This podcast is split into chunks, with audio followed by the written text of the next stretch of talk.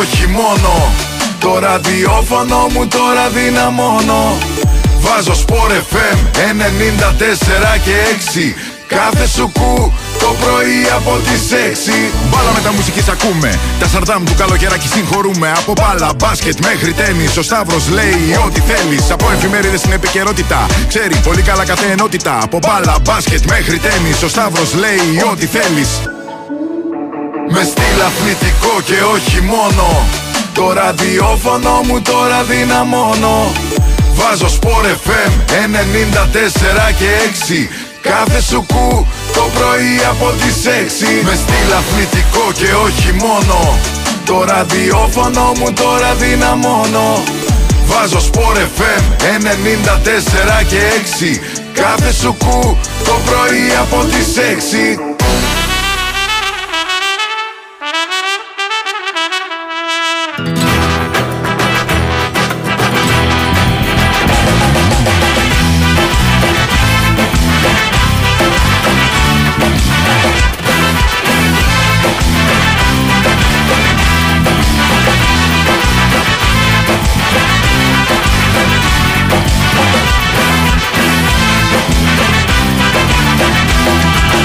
Πίσω στην καρδιά μου, δυο πληγωμένα σ' αγαπώ. Κοντά σου έρχομαι καρδιά μου και περιμένω να σωθώ. Κοντά σου έρχομαι καρδιά μου και περιμένω να σωθώ.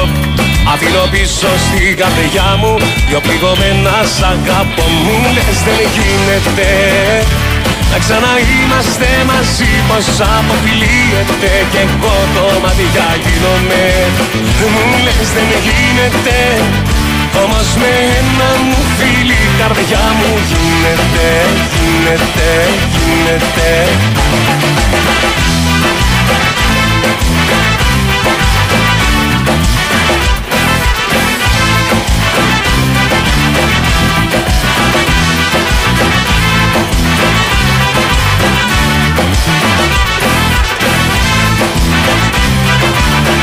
Αφήνω πίσω στην καρδιά μου ένα μεγάλο χωρισμό. Κοντά σου έρχομαι καρδιά μου και περιμένω να σώθω. Κοντά σου έρχομαι καρδιά μου και περιμένω να σώθω.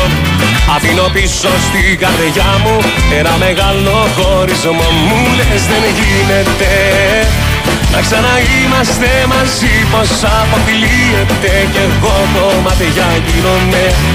Μου λες δεν γίνεται, όμως με ένα μου φίλι η καρδιά μου γίνεται, γίνεται, γίνεται. Μου λες δεν γίνεται να ξαναείμαστε μαζί, πως αποφυλίεται και εγώ το μάτια γίνομαι. Μου λες δεν γίνεται, όμως με ένα μου φίλι η καρδιά μου γίνεται, γίνεται, γίνεται.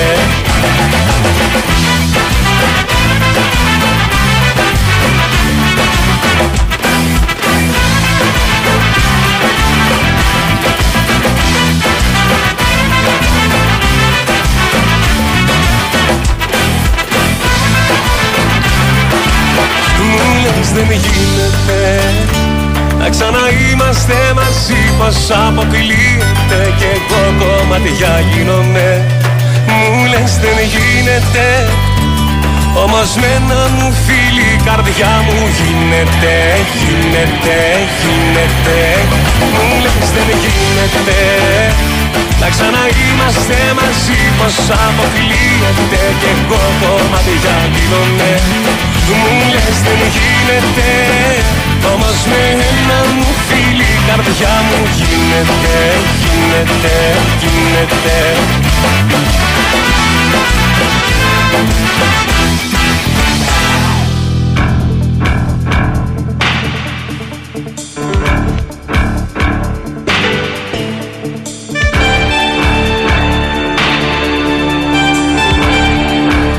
Καλή σας ημέρα, είστε συντονισμένοι στο Big Win Sport FM 94,6. Την κορυφαία αθλητική συχνότητα της χώρας είναι η εκπομπή Μπάλα με τα μουσικής με τον Σταύρο Καλογεράκη. Στην ηχοληψία και τεχνική επιμέλεια είναι ο Πάνος Ρήλος. Και κοιτάμε τώρα να δούμε πού θα πιούμε καφέ. Θα βρούμε και το καφεδάκι μας και θα τα πούμε όλα. Συγχωρέστε τα οποιαδήποτε σαρτάμ παρόξουν σε αυτή την εκπομπή που δεν συνηθίζει να κάνει σαρτάμ ποτέ. Ποτέ. Πλέκε το σποτάκι. Και βλέπω εδώ πέρα και τα μηνύματά σας. Ο πρώτος που έστειλε είναι ο Κωνσταντίνος από την Καλαμάτα, που λέει καλημέρα Σταύρο, καλό Σαββατοκύριακο και καλή εκπομπή. Σε ευχαριστούμε Κωνσταντίνε. Κάνουν ένα λάθος social, δεν έχει, οπότε κάνω και μια καθάριση στα υπόλοιπα. Τι λέει εδώ πέρα, Βασίλευτε Γάλλο, τερματίσατε προχθές, ο Ευαγγέλης είπε τον πάνω ΠΑΟΚ. Σε είπε ΠΑΟΚ. Δεν νομίζω. Δεν θυμάμαι, μπορεί. Τέλος πάντων, προχωράμε. Καλημέρα παιδιά, Νικόλας Ολλανδία, καλώς αυτό και εγώ σε όλους τους φίλους. Πανά θα πάμε για διπλό. Καλημέρα Σταύρο και πάνω Βίρονας από τα Χάνια, γεια σου πατρίδα. Καλημέρα Σταύρο, Γιάννης. Όπα, ήρθε ο Γιάννης εδώ. Γεια σου Γιάννα ρε. Και το πιο νωρίς μήνυμα από όλους βέβαια, για να τα λέμε αυτά, είναι από το Μάκη. Καλή σας ημέρα, καλή συνέχεια και καλό σου κούμε υγεία. Μάκης Περιστέρη 7. Και τώρα ήρθε στο Messenger το μήνυμα του φίλου μας του Γιάννη του Νεοκόρου. Πολλές καλημέρες Σταύρο και πάνω. Καλό Σαββατοκύριακο, καλή εκπομπή να έχουμε. Ερώτηση: είδατε τι έκανε ο Ντόντσιτς στο NBA? Δεν υπάρχει ο άνθρωπος. Είδαμε και το έχουμε γράψει κιόλας. Και τα βλέπουμε και τα γράφουμε εμείς εδώ πέρα σε αυτή την εκπομπή. Γι' αυτό σήμερα ήρθα, γιατί προέκυψε ένα θέμα λίγο πιο νωρίς. Και τώρα ψάχνω τον Ντόντσιτς, γιατί έτσι μας ετοιμάζει το NBA. Λέω ρε φίλε, τι έκανε αυτός? Λοιπόν, ο Λούκα Ντόντσιτς πέτυχε 73 πόντους, φυσικά ρεκόρ καριέρας για τον ίδιο, στη νίκη των Mavericks επί των Hawks με 148-143. Πρόκειται για την τέταρτη καλύτερη επίδοση στην ιστορία του NBA, μετά τους 100 πόντους του Chamberlain, τους 81 του Kobe Bryant και τους 78 του πάλι του Chamberlain, ενώ πήρε την καλύτερη επίδοση από Ευρωπαίο που είχε πετύχει πριν από ένα μήνα ο Γιάννης σε αγώνα με τους Pacers. Υπάρχει φυσικά το match, τα highlights, αλλά και τα highlights του τρομερού Λούκα Ντόντσιτς, που κάποιοι το λένε χοντρό. Μακάρι όλοι χοντροί έτσι να ήμασταν, δηλαδή σαν τον Λούκα, και να κάνουμε τέτοια πράγματα στους αγωνιστικούς χώρους, στα παρκέ, σε οποιοδήποτε χώρο. Τρομερή εμφάνιση από τον Λούκα Ντόντσιτς. Έπαιξαν και οι Bucks σήμερα, δεν πήγαν καλά αυτοί, γιατί πλήρωσαν την αστοχία που είχαν οι τρεις πίσω από τον Γιάννη, ο Λίλαρ, τον Μίτλετον και ο Λόπες. Οι τρεις μαζί είχαν 16 στα 53 σουτ. Πάρα πολύ άσχημα, τα σπάσαν τα καλάθια πίσω από τον Γιάνναρο. Ο ίδιος έκανε ένα χαλαρό double-double με 22 πόντους και είχε και 10 rebound, μάζεψε και μοίρασε και 9 assist, έκανε και τα 5 foul. Σε λίγο θα ανέβω και τα highlights και αυτό του μάτς, γιατί έληξε πριν από 10 λεπτά σχεδόν, οπότε θα δείτε και αναλυτικά τα highlights και του Γιάννη. Είναι φυσικά και τα άλλα της βραδιάς, αλλά αυτά που ξεχωρίσανε τα έχουμε βάλει ήδη στο sportfm.gr. Καλημέρα Σταύρο από τα Βελέρια, την Νέα μου Δημήτρης. Γεια σου Δημητρό. Καλημέρα, καλό Σαββατοκύριακο με υγεία Σταύρο και Παναγιώτη και σε όλη την παρέα. Μανώλης Ηρακλείου Κρήτης. Γεια σου και σε σένα σύντεκνε. Τι λέει Βέρτη, συγγνώμη. Α, κατάλαβα. Σήμερα, μεγάλη μέρα, έχω την ονομαστική μου εορτή, Χρυσόστομος, και θέλω αν έχετε νέο Βέρτη για πάρτι μου. Σας ευχαριστώ πολύ. Μάκης Περιστέρη 7. Προηγούμενη εβδομάδα έχεις γενέθλια και αυτήν έχεις γιορτή. Τρομερό. Και έχουμε και τον Βέρτη. Τον έχω βάλει στο μπαρ, θα τον βάλουμε. Το πρώτο τραγούδι της ημέρας θα είναι για τον φίλο μας τον Μάκη, του Νίκου του Βέρτη. Τι ψάχνεις? Δεν σου έχω φέρει το στικάκι. Στο άφησες εκεί πέρα. Ναι, θα το βρω. Μη στεναχωρείς. Εδώ πέρα υπάρχουν δοσοληψίες με στικάκια. Λοιπόν, οπότε έφυγε και το στικάκι με τα τραγούδια της εβδομάδας για τον του Σουκού στον Πάνο. Λοιπόν, είδαμε και τα μηνύματα. Έρχονται και οι μεταγραφές και οι υπόλοιπες προσθήκες, να με τι θα δούμε. Τώρα έβλεπα τις δηλώσεις του Κάρμο. Είμαι ένας από εσάς. Βρε, παίξε μπάλα και πέρα και άσε τις δηλώσεις. Είμαι ένας από εσάς. Είδαμε και τους άλλους που ήταν σαν και εμάς. Το θέμα είναι να παίξουν μπάλα όλοι αυτοί που έρχονται. Αυτό είναι το ζητούμενο. Καλημέρα, καλό σουκού. Τελικά πρέπει να το λύσαμε το θέμα της οπαδικής βίας στα γήπεδα μετακυκλισμένων θυρών. Μάικα Παπετελή, ναι, έχει λυθεί. Έχει λυθεί. Δεν υπάρχει πουθενά αλλού βία, οτιδήποτε δεν υπάρχει. Να πούμε καλημέρα στην Αγγελική, η οποία λέει: δεν μπορώ να ακούσω εκπομπάρα στη δουλειά, δεν μας έφταναν όλα τα άλλα. Ήρθε και ο Κλοπ, δεν κλαίμε από χθες. Ένα ρακούν μπήκε στο μάτι μας. Ένα ρακούν, ένα σκουπίδι εννοείς. Ένα ρακούν, πώς θα μπει στο μάτι σου. Τι πάθανε οι φίλοι της Λίβερπουλ χθες, τι στεναχώρια. Πω, φίλε. Είναι ΑΕΚ, πολύ κατάσταση της Λίβερπουλ. Δηλαδή, χτύπα ξύλο, μην με δίνουν οι φίλοι μου. Αν θίγει ο Αλμέιδας, ας πούμε, το καλοκαίρι και του πει φεύγω, έτσι θα είναι αυτό το πράγμα. Είναι πολύ συναισθηματική ομάδα η Λίβερπουλ. Απορώ που δεν είμαι Λίβερπουλ εγώ στην Αγγλία. Δεν ξέρω. Αλλά πολύ, πολύ κλάμα. Πάρα πολύ κλάμα. Και είχε και η ανάλυση βέβαια του Χρήστου Σωτηρακόπουλου που διάβασα χτες στο England, το England 365, που. Εκείνος θεωρεί ότι είναι λάθος το timing, γιατί φυσικά ως φίλος της Liverpool ξέρει την ιστορία της. Μία φορά στο παρελθόν, το 1930 κάτι, δεν θυμάμαι πότε ήταν, ένα λεπτό να σας πω ακριβώς, έχει υπάρξει κάτι αντίστοιχο. Έλα εδώ, το βρήκαμε το site, να μας ανοίξει κιόλας. Γιατί είχε τα ωραία στατιστικά, να το βρήκα. Λοιπόν, λέει, σωστή απόφαση με λάθος timing ανακοίνωσης. Τώρα οφείλει να φύγει με πρωτάθλημα και αυτό είναι ρίσκο. Λέει διάφορα εδώ πέρα ο Χρήστος Σωτηρακόπουλος και λέει ότι δύο φορές ακόμα έχει γίνει κάτι αντίστοιχο. Η μία ήταν το καλοκαίρι του 1974 με τον Bill Shankly και η άλλη με τον Kenny Dalglish το Φεβρουάριο του 1991. Στη μία ο σύλλογος τα πήγε καλά, με την αποχώρηση ενός προπονητή που δεν είχε λόγο να φύγει το 1974, και μετά με τον Νταγκλής από εκεί και πέρα καταστράφηκε, που όλοι ξέρουμε πόσα χρόνια έκανε να ορθοποδήσει η Λίβερπουλ, και τώρα λέει ότι είναι ένα ρίσκο αυτό που έκανε που πήρε ο Κλοπ μέσω στη σεζόν να ανακοινώσει την αποχώρησή του. Δήλωσε κιόλας ότι δεν θέλει να πάει σε άλλη αγγλική ομάδα, δεν θα πάει σε οποιαδήποτε άλλη ομάδα, δεν θέλει να πάει σε εθνική ομάδα για τον επόμενο χρόνο. Θέλει να ξεκουραστεί, να καθαρίσει το μυαλό του. Αυτός είναι ο λόγος που ουσιαστικά αποχωρεί από το ποδόσφαιρο για ένα διάστημα, γιατί έχει ξεμείνει από ιδέες. Όσοι έχετε δει το βίντεο καταλαβαίνετε τι εννοώ. Οι υπόλοιποι μπορείτε να μπείτε και στο sportfm.gr να δείτε την ανακοίνωση του Κλοπ, που ήταν πραγματικά σοκ. Χτες το μεσημεράκι ήταν, αν δεν κάνω λάθος, που κανείς δεν το περίμενε. Δεν έχει βγει τίποτα μεταξύ από τον αγγλικό τύπο τις προηγούμενες μέρες. Πραγματικά μια απόφαση σοκ από τον Κλοπ. Βλέπω τώρα εδώ πέρα και τις δηλώσεις που έκανε μετέπειτα στην συνέντευξη τύπου, γιατί το άλλο ήταν ανακοίνωση μέσα από το επίσημο κανάλι του συλλόγου, από τα επίσημα social media της Liverpool. Υπάρχουν εδώ πέρα διάφορα πράγματα που λέει ο Κλοπ. Σίγουρα είναι μια απόφαση που ταρακουνάει τη Liverpool. Δεν ξέρω με τα κύματα αγάπης που θα υπάρξουν από πολλούς φίλους της ομάδας, μήπως ανατραπεί αυτή η απόφαση, γιατί και αυτός είναι έτσι συναισθηματικός και αποδείχθηκε όλα αυτά τα χρόνια στον τρόπο λειτουργίας του, στον τρόπο που δέθηκε με την ομάδα. Θα δούμε. Πολύ, πολύ δύσκολη απόφαση αυτή για τους Liverpoolians.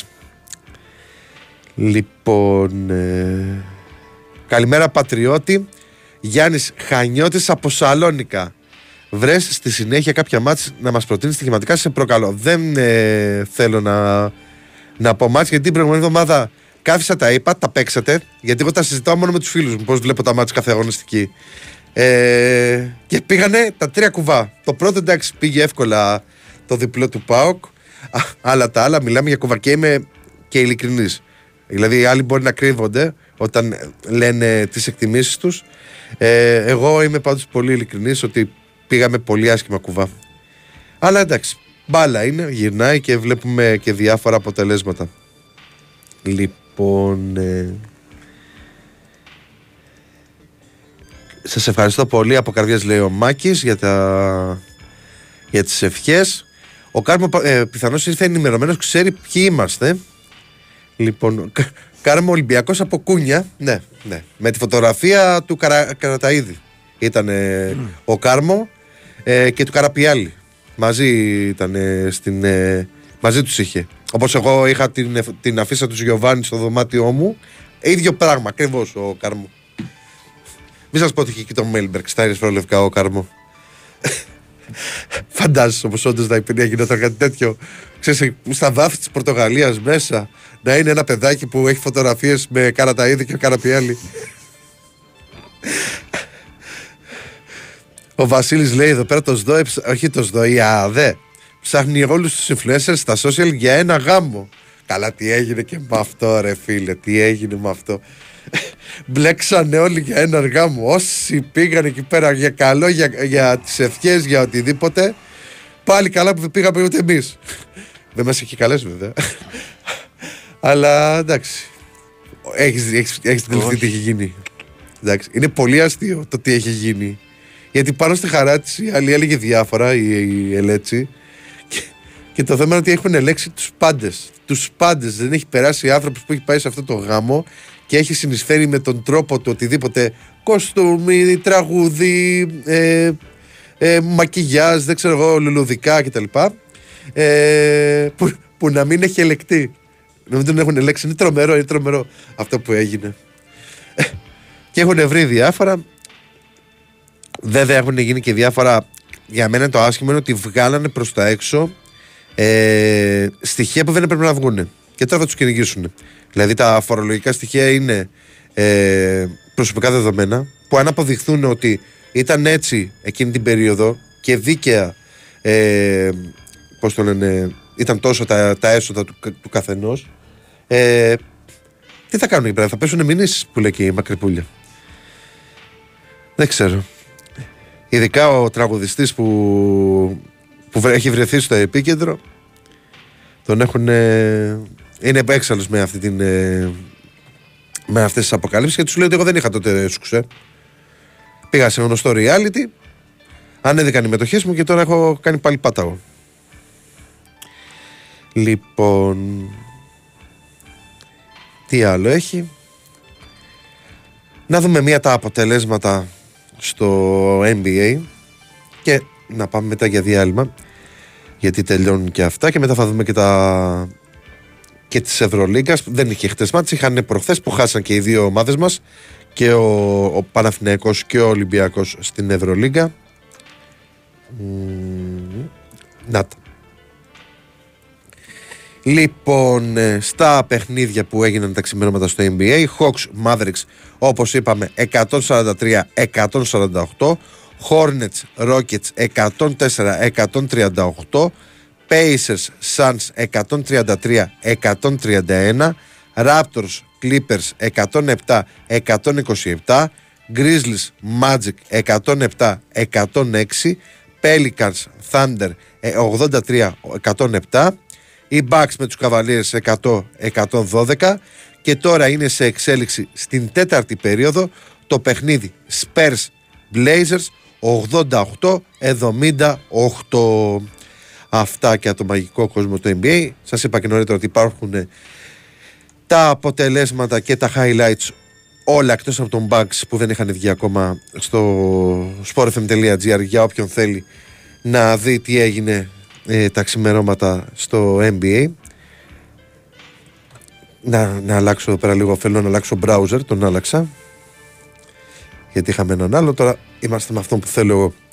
Λοιπόν, και βλέπω στο site μας ένα θέμα για τον Κλοπ, Γιούργεν Κλοπ. Γι' αυτό ο Πόλερ από το Μέλλανα Δρυμό έφτασε να κοντράρεται με τον Πεπ. Ο Γιούργεν Κλοπ θα αφήσει το μέσα side έχοντας καταφέρει να φτάσει πολύ ψηλότερα από όσο περίμενε και ο ίδιος όταν ξεκινήσει την προπονητική του καριέρα στο Mainz. Είναι ένα κείμενο που έγραψε ο Γιάννης Πολιάς, έχει διάφορα πραγματάκια μέσα για την πορεία του Κλοπ όλα αυτά τα χρόνια και στην Dortmund που έκανε το πολύ πολύ πολύ μεγάλο μπαμ όταν έβγαλε από την κορυφή την Bayern με εκείνη την ομαδάρα των κίτρινων, και μπήκε πολύ δυνατά το όνομά του. Τώρα θα δούμε ποια θα είναι η επόμενη κίνησή του, αν θα ανατραπεί η όλη φάση με την απόφασή του. Είναι άγνωστο, κανείς δεν ξέρει. Μπορεί να είναι τόσο δυνατό το ντου και η επίθεση αγάπης που θα δεχθεί στα επόμενα παιχνίδια της Liverpool ο Klopp, που να αλλάξει όλη αυτή η κατάσταση. Εντάξει, έβλεπα τώρα ότι έχει πάρει 37 τίτλους, τριπλάσιους από το αντίπαλο, από τον αντίπαλο. Ποιος είναι ο αντίπαλος? Δεν εννοεί του Guardiola, εννοεί. Τέλος πάντων, τώρα ήθελα να δω τι έχει πάρει ακριβώς ο Klopp. Λοιπόν, Klopp εδώ πέρα και στα αγγλικά. Να δούμε αναλυτικά τις επιτυχίες του. Είχε πάρει την άνοδο ως τρίτος με τη Mainz το 2003-04 και μετά πήγε στην Dortmund, με την οποία πήρε δύο πρωταθλήματα, το 10-11 και το 11-12. Είχε πάρει το κύπελο το 2011-12, το double δηλαδή. Το 13 είχε πάρει το Super Cup, το 13 και το 14, και ήταν φιναλίστ του Champions League με την Dortmund τη σεζόν 12-13.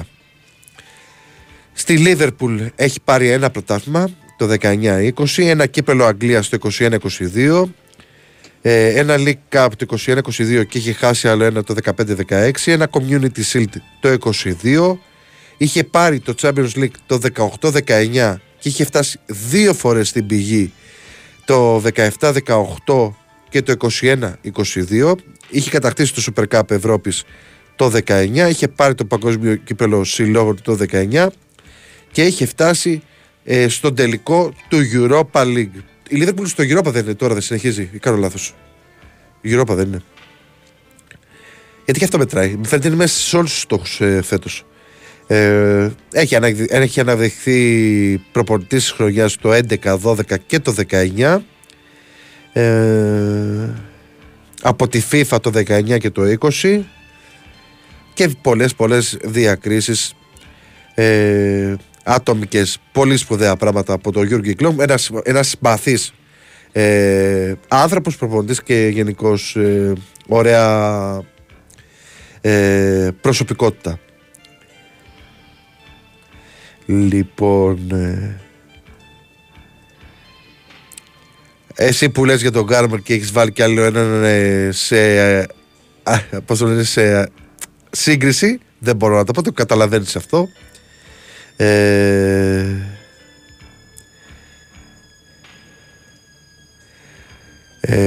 Δηλαδή, ρε φίλε, εσύ λες οι κακομοίριδες στο γάμο τι πάθανε, για να καταλάβουμε, η λίγα όλοι ήταν μέσα στο γάμο, από τις ελάχιστες καλές ειδήσεις που ακούσαμε τον τελευταίο καιρό.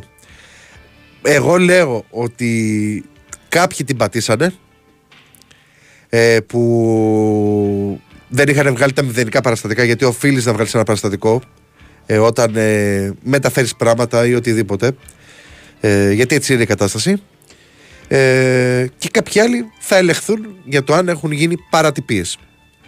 Το αν έχουν γίνει παρατυπίες θα το δούμε. Το αν είναι μια καλή είδηση, βεβαίως είναι μια καλή είδηση, αλλά όταν κάνεις επίδειξη πλούτου και κάνεις γελάκια, δεν μπορώ να πω γιατί είναι τέτοιο, και λες ότι κόστησε 50.000 ευρώ ο γάμος και γελάς, και λες ότι κόστησε 50.000 ευρώ και ο κόσμος δεν έχει να φάει. Πολύ αστείο ότι ο κόσμος δεν έχει να φάει. Προκαλείς με τον τρόπο που μιλάς στα μέσα ενημέρωσης και είσαι σε όλα τα κανάλια σχεδόν, και περιφέρεις και τον σύζυγο. Πολύ κακή εικόνα. Εμένα αυτή είναι η άποψή μου. Μακάρι να μην έχουν κάνει τίποτα όλοι οι εμπλεκόμενοι και να βρεθούν αθώοι φορολογικά. Αλλά δεν γίνεται κάποιοι να είναι έτσι και κάποιοι άλλοι αλλιώς. Τι θέλεις να πεις κάτι? Πού ζείτε, λέω. Φυσικά και γίνεται. Αυτό είναι ο κανόνας. Τουλάχιστον εδώ πέρα βλέπουμε ότι υπάρχει ένας έλεγχος από ανθρώπους που ελέγχουν τα social γενικότερα.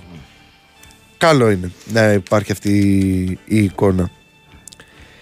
Καλημέρα, παιδιά. Ξέρει κάποιος να μου πει πού μπορώ να βρω στο στοίχημα για την επόμενη ομάδα του κλοπ. Βρήκες στους ειδικούς τώρα. Βρήκε στους ειδικούς. Όχι, δεν έχεις από εμάς. Λοιπόν. Πάμε σε διάλειμμα επάνω. Ό,τι θες. Ωραία, πάμε σε ένα διάλειμμα και να επιστρέψουμε για να.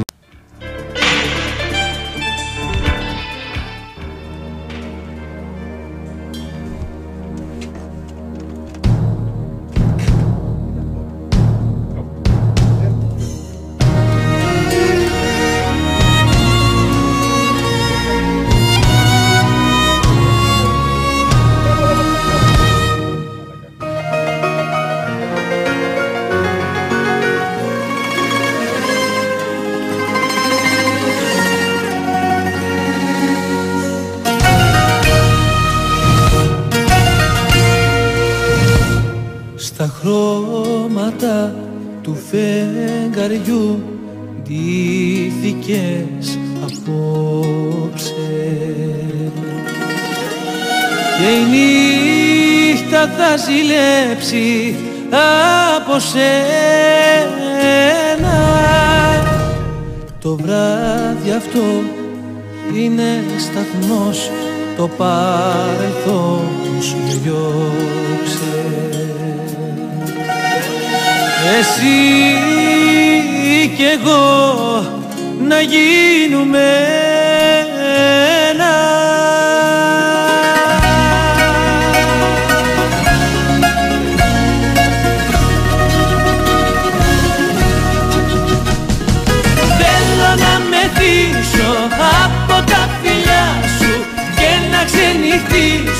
Μες στην αγκαλιά σου θέλω να καώ από τον ερωτά σου, αστέρι μου.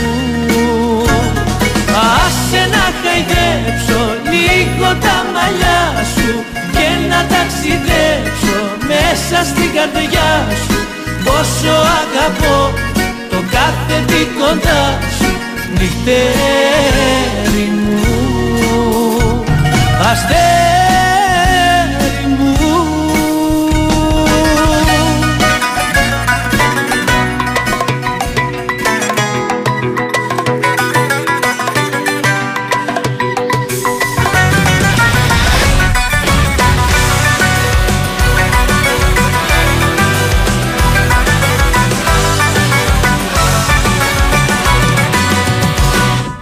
Καλός κακός θα δείξει η ιστορία. Ο τρίτος τώρα πλέον είμαι εγώ. Κι αφού είμαι ευγενικός με μια κυρία, μονάχα να του στείλεις θα σου πω τα χαιρετίσματά μου, τα χαιρετίσματά μου. Κι απ' το ύστερημά μου μία-δύο συμβουλές. Να σε έχει μακριά μου και σ' αγαπάω καρδιά μου. Μικρό καλάθι πάντα να κρατάει όταν του λες. Τα χαιρετίσματά μου, τα χαιρετίσματά μου. Κι απ' το ύστερημά μου μία-δύο συμβουλές. Να σε έχει μακριά μου και σ' αγαπάω καρδιά μου. Μικρό καλάθι πάντα να κρατάει όταν του λες.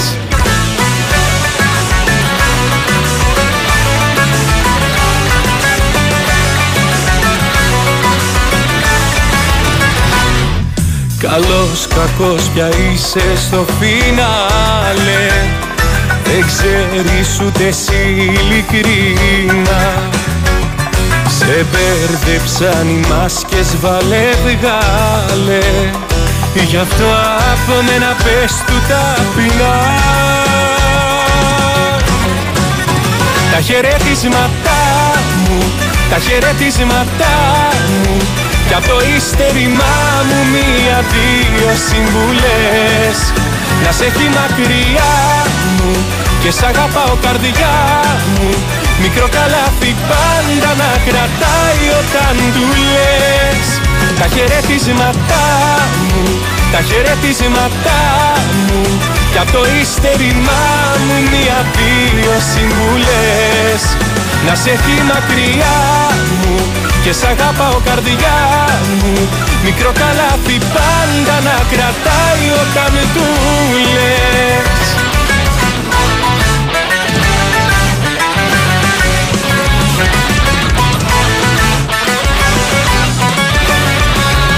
Τα χαιρετίσματά μου, τα χαιρετίσματά μου, κι απ' το ύστερημά μου μία-δύο συμβουλές. Να σε έχει μακριά μου και σ' αγάπαω καρδιά μου, μικρό καλάθι πάντα να κρατάει όταν του λες. Η Winsport FM 94,6.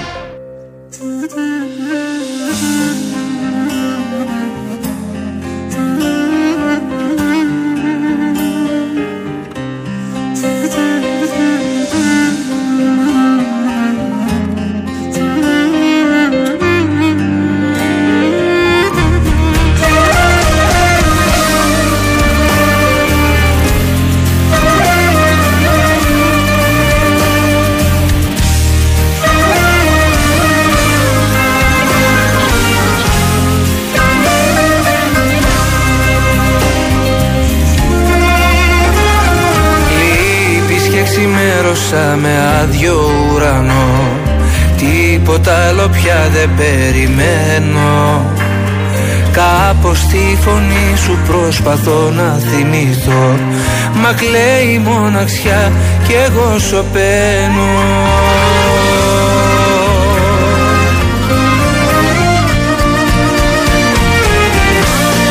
Αργήσαμε καρδιά μου, αργήσαμε πολύ, και πώς να συνεχίσω χωρίς να είσαι εκεί. Πώς γίνεται συνήθεια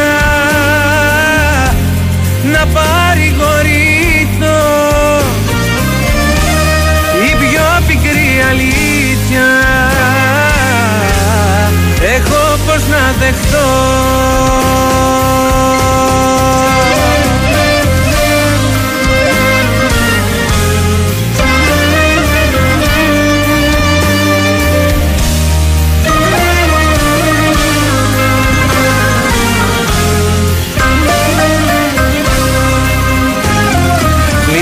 Λείπεις μα δεν έφυγες ποτέ σου από εδώ, μικρινέ ο κόσμος μακριά σου.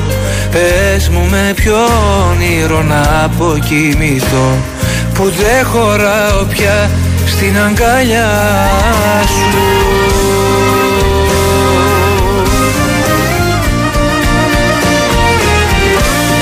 Αργήσαμε καρδιά μου, αργήσαμε πολύ, και πώς να συνεχίσω χωρίς να είσαι εκεί. Πώς γίνεται συνήθεια να παρηγορήσω, η πιο πικρή αλήθεια έχω πως να δεχτώ.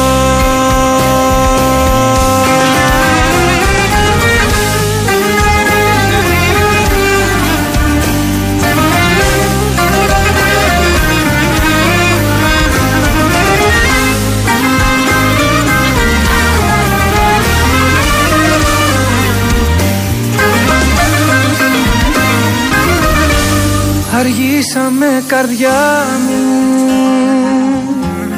αργήσαμε πολύ, και πώς να συνεχίσω χωρίς να είσαι εκεί. Πώς γίνεται συνήθεια να παρηγορήσω, την πιο πικρή αλήθεια έχω πως να δεχτώ.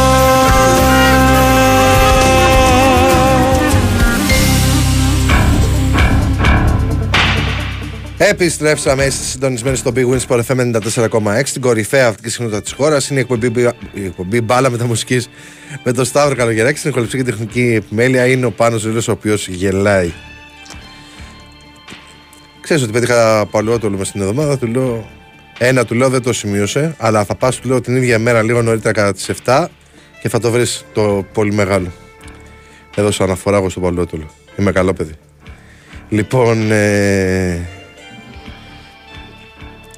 να πούμε καλημέρα και στον φίλο μας τον Μπαγκανίνη, ο οποίος μας έστειλε μήνυμα, αλλά για κάποιο λόγο δεν έσκασε η ειδοποίηση και λέει: καλημέρα τρελά αγόρια, τονούσες με τα αστικά και κάποιοι τα έχαναν παλιά. Δεν ξέρω τι λέει ο κύριος, σε ποιος αναφέρεται. Δεν ξέρω. Ούτε. Λοιπόν, γιατί γελάς? Δεν καταλαβαίνω γιατί γελάς. Γιατί χάθηκε η λίστα Λαγκάρνας. Α, γι' αυτό. Να πούμε καλημέρα και στον Δημήτρη από τον Ταΐγετο που μας στέλνει τις καλημέρες του. Ο Βασίλης λέει ότι κάποια στιγμή λέει θα παντρευτεί influencer. Τώρα η Τούμνη παντρεύτηκε. Δεν παντρεύτηκε ή όχι? Δεν έχει παντρευτεί. Δεν έκανε παιδί, θα παντρεύτηκε, ξέρω εγώ. Δεν ξέρω, γιατί άμα κάνεις παιδί πρέπει να παντρεύεις είναι. Εντάξει, φίλε, συνήθως 8 στις 10, ξέρω εγώ. Έχει τον Αλεξάνδρο. Έχασε την Τούμνη, είναι με τον Αλεξάνδρο. Ένας φίλος έχει στείλει μήνυμα και λέει: να η ευκαιρία για τον Λεμονί να πάει σε μια κόκκινη ομάδα με λιμάνι τώρα που φεύγει ο Κλόπ. Άρα εκεί πέρα οι θύνοντες στο Merseyside μπορούν να σκεφτούν τον Τάκη Λεμονί. Γιατί όχι? Δεν έχει εμπειρία ο Τάκης Λεμονής. Δεν έχει. Καλημέρα Σταύρο πάνω και σε όλη την παρέα. Τέλης, γεια σου Τέλη. Σταυράρα, περιμένοντας το πλοίο για Κεφαλονιά, πες λίγα ακόμα gossip. Τα λες ωραία, μαζί με τις μουσικάρες σου, μην αφήνεις και την τοξικότητα από το δάφος να βγαίνει. Άμα εννοείς τον Πάνο είναι κακό. Μια χαρά είναι ο Πάνος. Απλά δεν έχει όρεξη πολύ το πρωί. Μια χαρά είναι ο Πάνος. Λοιπόν, και να ξέρετε και κάτι. Σας έχω πει πολλές φορές, θέλω πάρα πολύ να κάνω κάποια στιγμή βραδινή εκπομπή με τον Πάνο. Αν δεν ήταν αυτός που είναι, δεν θα είχαμε αυτή τη χημεία να βγαίνει προς τα έξω. Μπράβο ρε φίλε, τώρα μιλάς σωστά, είσαι ωραίος, καλά να πάθουνε, λέει ένας άλλος. Αυτό για το στοίχημα το διαβάσαμε.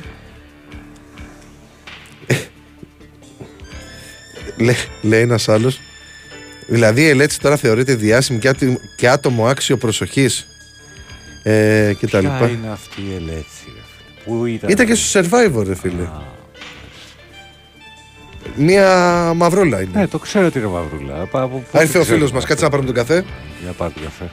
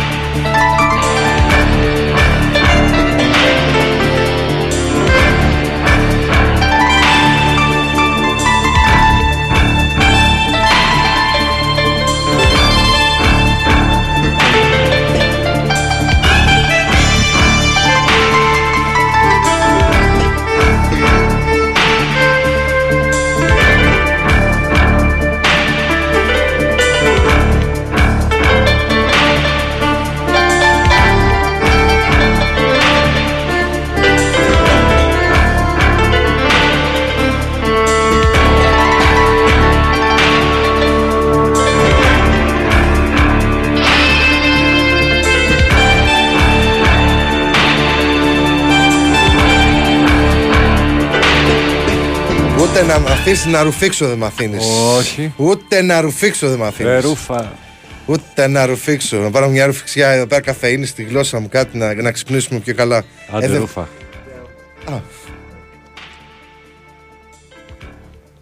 Αχ, ωραία. Καφεδάκι. Δυνατό. Ναι. Γλυκό είναι η υποζήτηση, αλλά εντάξει. Μέτριο. Καλό είναι, εντάξει. Καλό είναι. Λοιπόν, κοίτα στο Survivor εκεί πέρα που λες, η Ελέτσι έχει και κάτι μαγαζιά κάτω στην Γλυφάδα. Μου φαίνεται με ομορφιάς, έχει κάτι για μαλλιά, βάψιμο και τέτοια. Κάτι τέτοιο έχει, αν δεν κάνω λάθος. Και το κορίτσι βρήκε την τύχη της. Ένα γιατρό Και τη ματιάσανε, εγώ αυτό έχω να πω. Τη ματιάσανε. Φταίει το κακό το μάτι που έλεγε κι άλλο στο βιντεάκι έξω από τον υπόδρομο. Υπόδρομο δεν ήταν, που ήταν καυγολέμονος ή όχι. Δεν είναι το βέτο μας τώρα. Τέλος πάντων, αυτό θα είναι. Φταίει το κακό το μάτι και τη ματιάξανε την κοπέλα. Λοιπόν, αυτά και από την Ελ, έτσι. Ο άλλος που θέλει gossip, ναι, τι gossip να σου πω τώρα. Έχει πάρα πολλά, μπες στο Alter Info. Για gossip, ναι, gossip, ναι, εκεί. Λοιπόν, πάμε να δούμε λίγο και το τι έγινε στο διήμερο στην Ευρωλίγκα. Πέρα από τα gossip με την Ελέτσι εδώ πέρα στην Ελλάδα, που έχει μονοπολίσει το ενδιαφέρον και στα κεντρικά δελτία ειδήσεων, να ξέρεις, η συγκεκριμένη υπόθεση. Λοιπόν, την Πέμπτη είχαμε τα περισσότερα παιχνίδια. Φενέρμπαχτσε Μπολόνια 88-75, Άλμπα Βερολίνου Ερυθρός Αστέρας 89-80, Μακάμπι Παναθηναϊκός 90-75, Μπάγερν Μονάχου Βιλερμπάν 64-76, Ρεάλ Μαδρίτης Ολυμπιακός 90-85. Και εδώ τι πήγε σε αυτό και ο φίλος μας, ο Άκης ο Δίξιμος, που είναι εδώ πέρα φίλος του σταθμού. Ήταν μαζί με αυτό του Together We Flight που κάνει με οπαδούς και τα λοιπά η ΚΑΕ Ολυμπιακός, και πάει και ο Άκης. Στα χθεσινά παιχνίδια της Ευρωλίγκας, Εφές Μονακό 78-80, Μπασκόνια Βαλένθια 62-77, Παρτίζαν Ζαλγκύρης 81-72 και Μιλάνο Μπαρτσελώνα 74-70. Αυτά είναι τα αποτελέσματα του διημέρου στην Ευρωλίγκα, και πάμε να δούμε για την 24η αγωνιστική που είναι 30 του μήνα. 30 του μήνα είναι Τρίτη, έχουμε διαβολοδομάδα. Μάλιστα. Λοιπόν, την Τρίτη παίζουν Μπάγερν Μονάχου Μπασκόνια, Βιλερμπάν Φενέρ, Ερυθρός Αστέρας Βαλένθια, Ρεάλ Μακάμπι. Ο Ολυμπιακός υποδέχεται την Άλμπα Βερολίνου την Τρίτη στις 9 και 4 στο ΣΕΦ, και την Τετάρτη παίζουν Ζαλγκύρης Κάουνας Εφές, Μονακό Παρτίζαν, Μπαρτσελώνα Μπολόνια, και ο Παναθηναϊκός υποδέχεται το Μιλάνο στο κλειστό του ΟΑΚΑ. 9 και 4 και αυτό το παιχνίδι για την 24η αγωνιστική. Και μετά στην 25η αγωνιστική έχουμε τον Ολυμπιακό να ταξιδεύει στο Μόναχο για το παιχνίδι με την Bayern, το οποίο είναι 9.30, και ο Παναθηναϊκός πάει στο Κάουνας για να αντιμετωπίσει τη Ζαλγκύρης, που είναι προγραμματισμένο στις 8. 1η Φεβρουαρίου ο Ολυμπιακός, 2 Φεβρουαρίου ο Παναθηναϊκός. Αυτά και από το πρόγραμμα στην Ευρωλίγκα, και πάμε να δούμε την βαθμολογία, πώς διαμορφώθηκε και με τα χθεσινά αποτελέσματα. Πρώτη παραμένει η Ρεάλ με 20 νίκες, 3 ήττες. Δεύτερη η Μπαρτσελώνα, η οποία πλέον έχει την καυτή ανάσα της Μπολόνια, που ισοβαθμούν ουσιαστικά, 15 νίκες, 8 ήττες. Τέταρτος ο Παναθηναϊκός με 14-9, ισοβαθμοί με τη Φενέρ. Έκτη η Μονακό, που ανέβηκε στην βαθμολογία με 13 νίκες, 10 ήττες. Η Μακάμπι και αυτή ανέβηκε με την νίκη του Παναθηναϊκού, 13 νίκες, 10 ήττες. Ο Ολυμπιακός υποχώρησε στην 8η θέση με 12 νίκες, 11 ήττες. Ακολουθεί η Βαλένθια και η Παρτίζαν. Αυτές είναι οι ομάδες που, αν τελείωνε τώρα η αγωνιστική δράση στην Ευρωλίγκα, θα πηγαίνανε και στα play-in, που θα δούμε για πρώτη φορά στην Ευρωπαϊκή Διοργάνωση του Μπάσκετ. Ακολουθούν Μπασκόνια, Μιλάνο, Ερυθρός Αστέρας, Εφές, Μπάγερν Μονάχου, Ζαλγκύρης και η Άλμπα με τη Βιλερμπάν, που έχουν 5 νίκες, 18 ήττες. Αυτά και από την Ευρωλίγκα. Λοιπόν, τι λέει εδώ πέρα? Το ΔΣ της ΑΠΣ Σπάθας Κολυμβαριού, έτσι λέγεται αυτή, Κολυμβαρίου, για να δούμε, Κολυμβαρίου, ενημερώνει τον κόσμο που θα παραρριφθεί το Σάββατο στον ποδοσφαιρικό αγώνα μεταξύ Σπάθας και Κισαμικού, που θα γίνει στο γήπεδο Κολυμβαρίου, ότι τα έσοδα του αγώνα θα διατηθούν για την στήριξη του Βαγγέλη Παγωνάκη, καλημέρα. Καλημέρα και σε εσάς.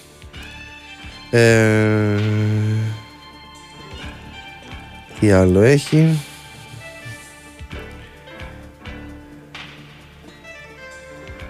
Δεν έχει κάτι άλλο. Ο Βασίλης λέει τα δικά του. Και κάποιος μου λέει ότι έχει παντρευτεί η Τούνη. Εγώ γιατί δεν το θυμάμαι, ρε παιδιά. Εγώ θυμάμαι τη βάφτιση. Η βάφτιση ήταν σούπερ γεγονός, αλλά ο γάμος δεν θυμάμαι να παντρεύτηκαν οι δυο τους.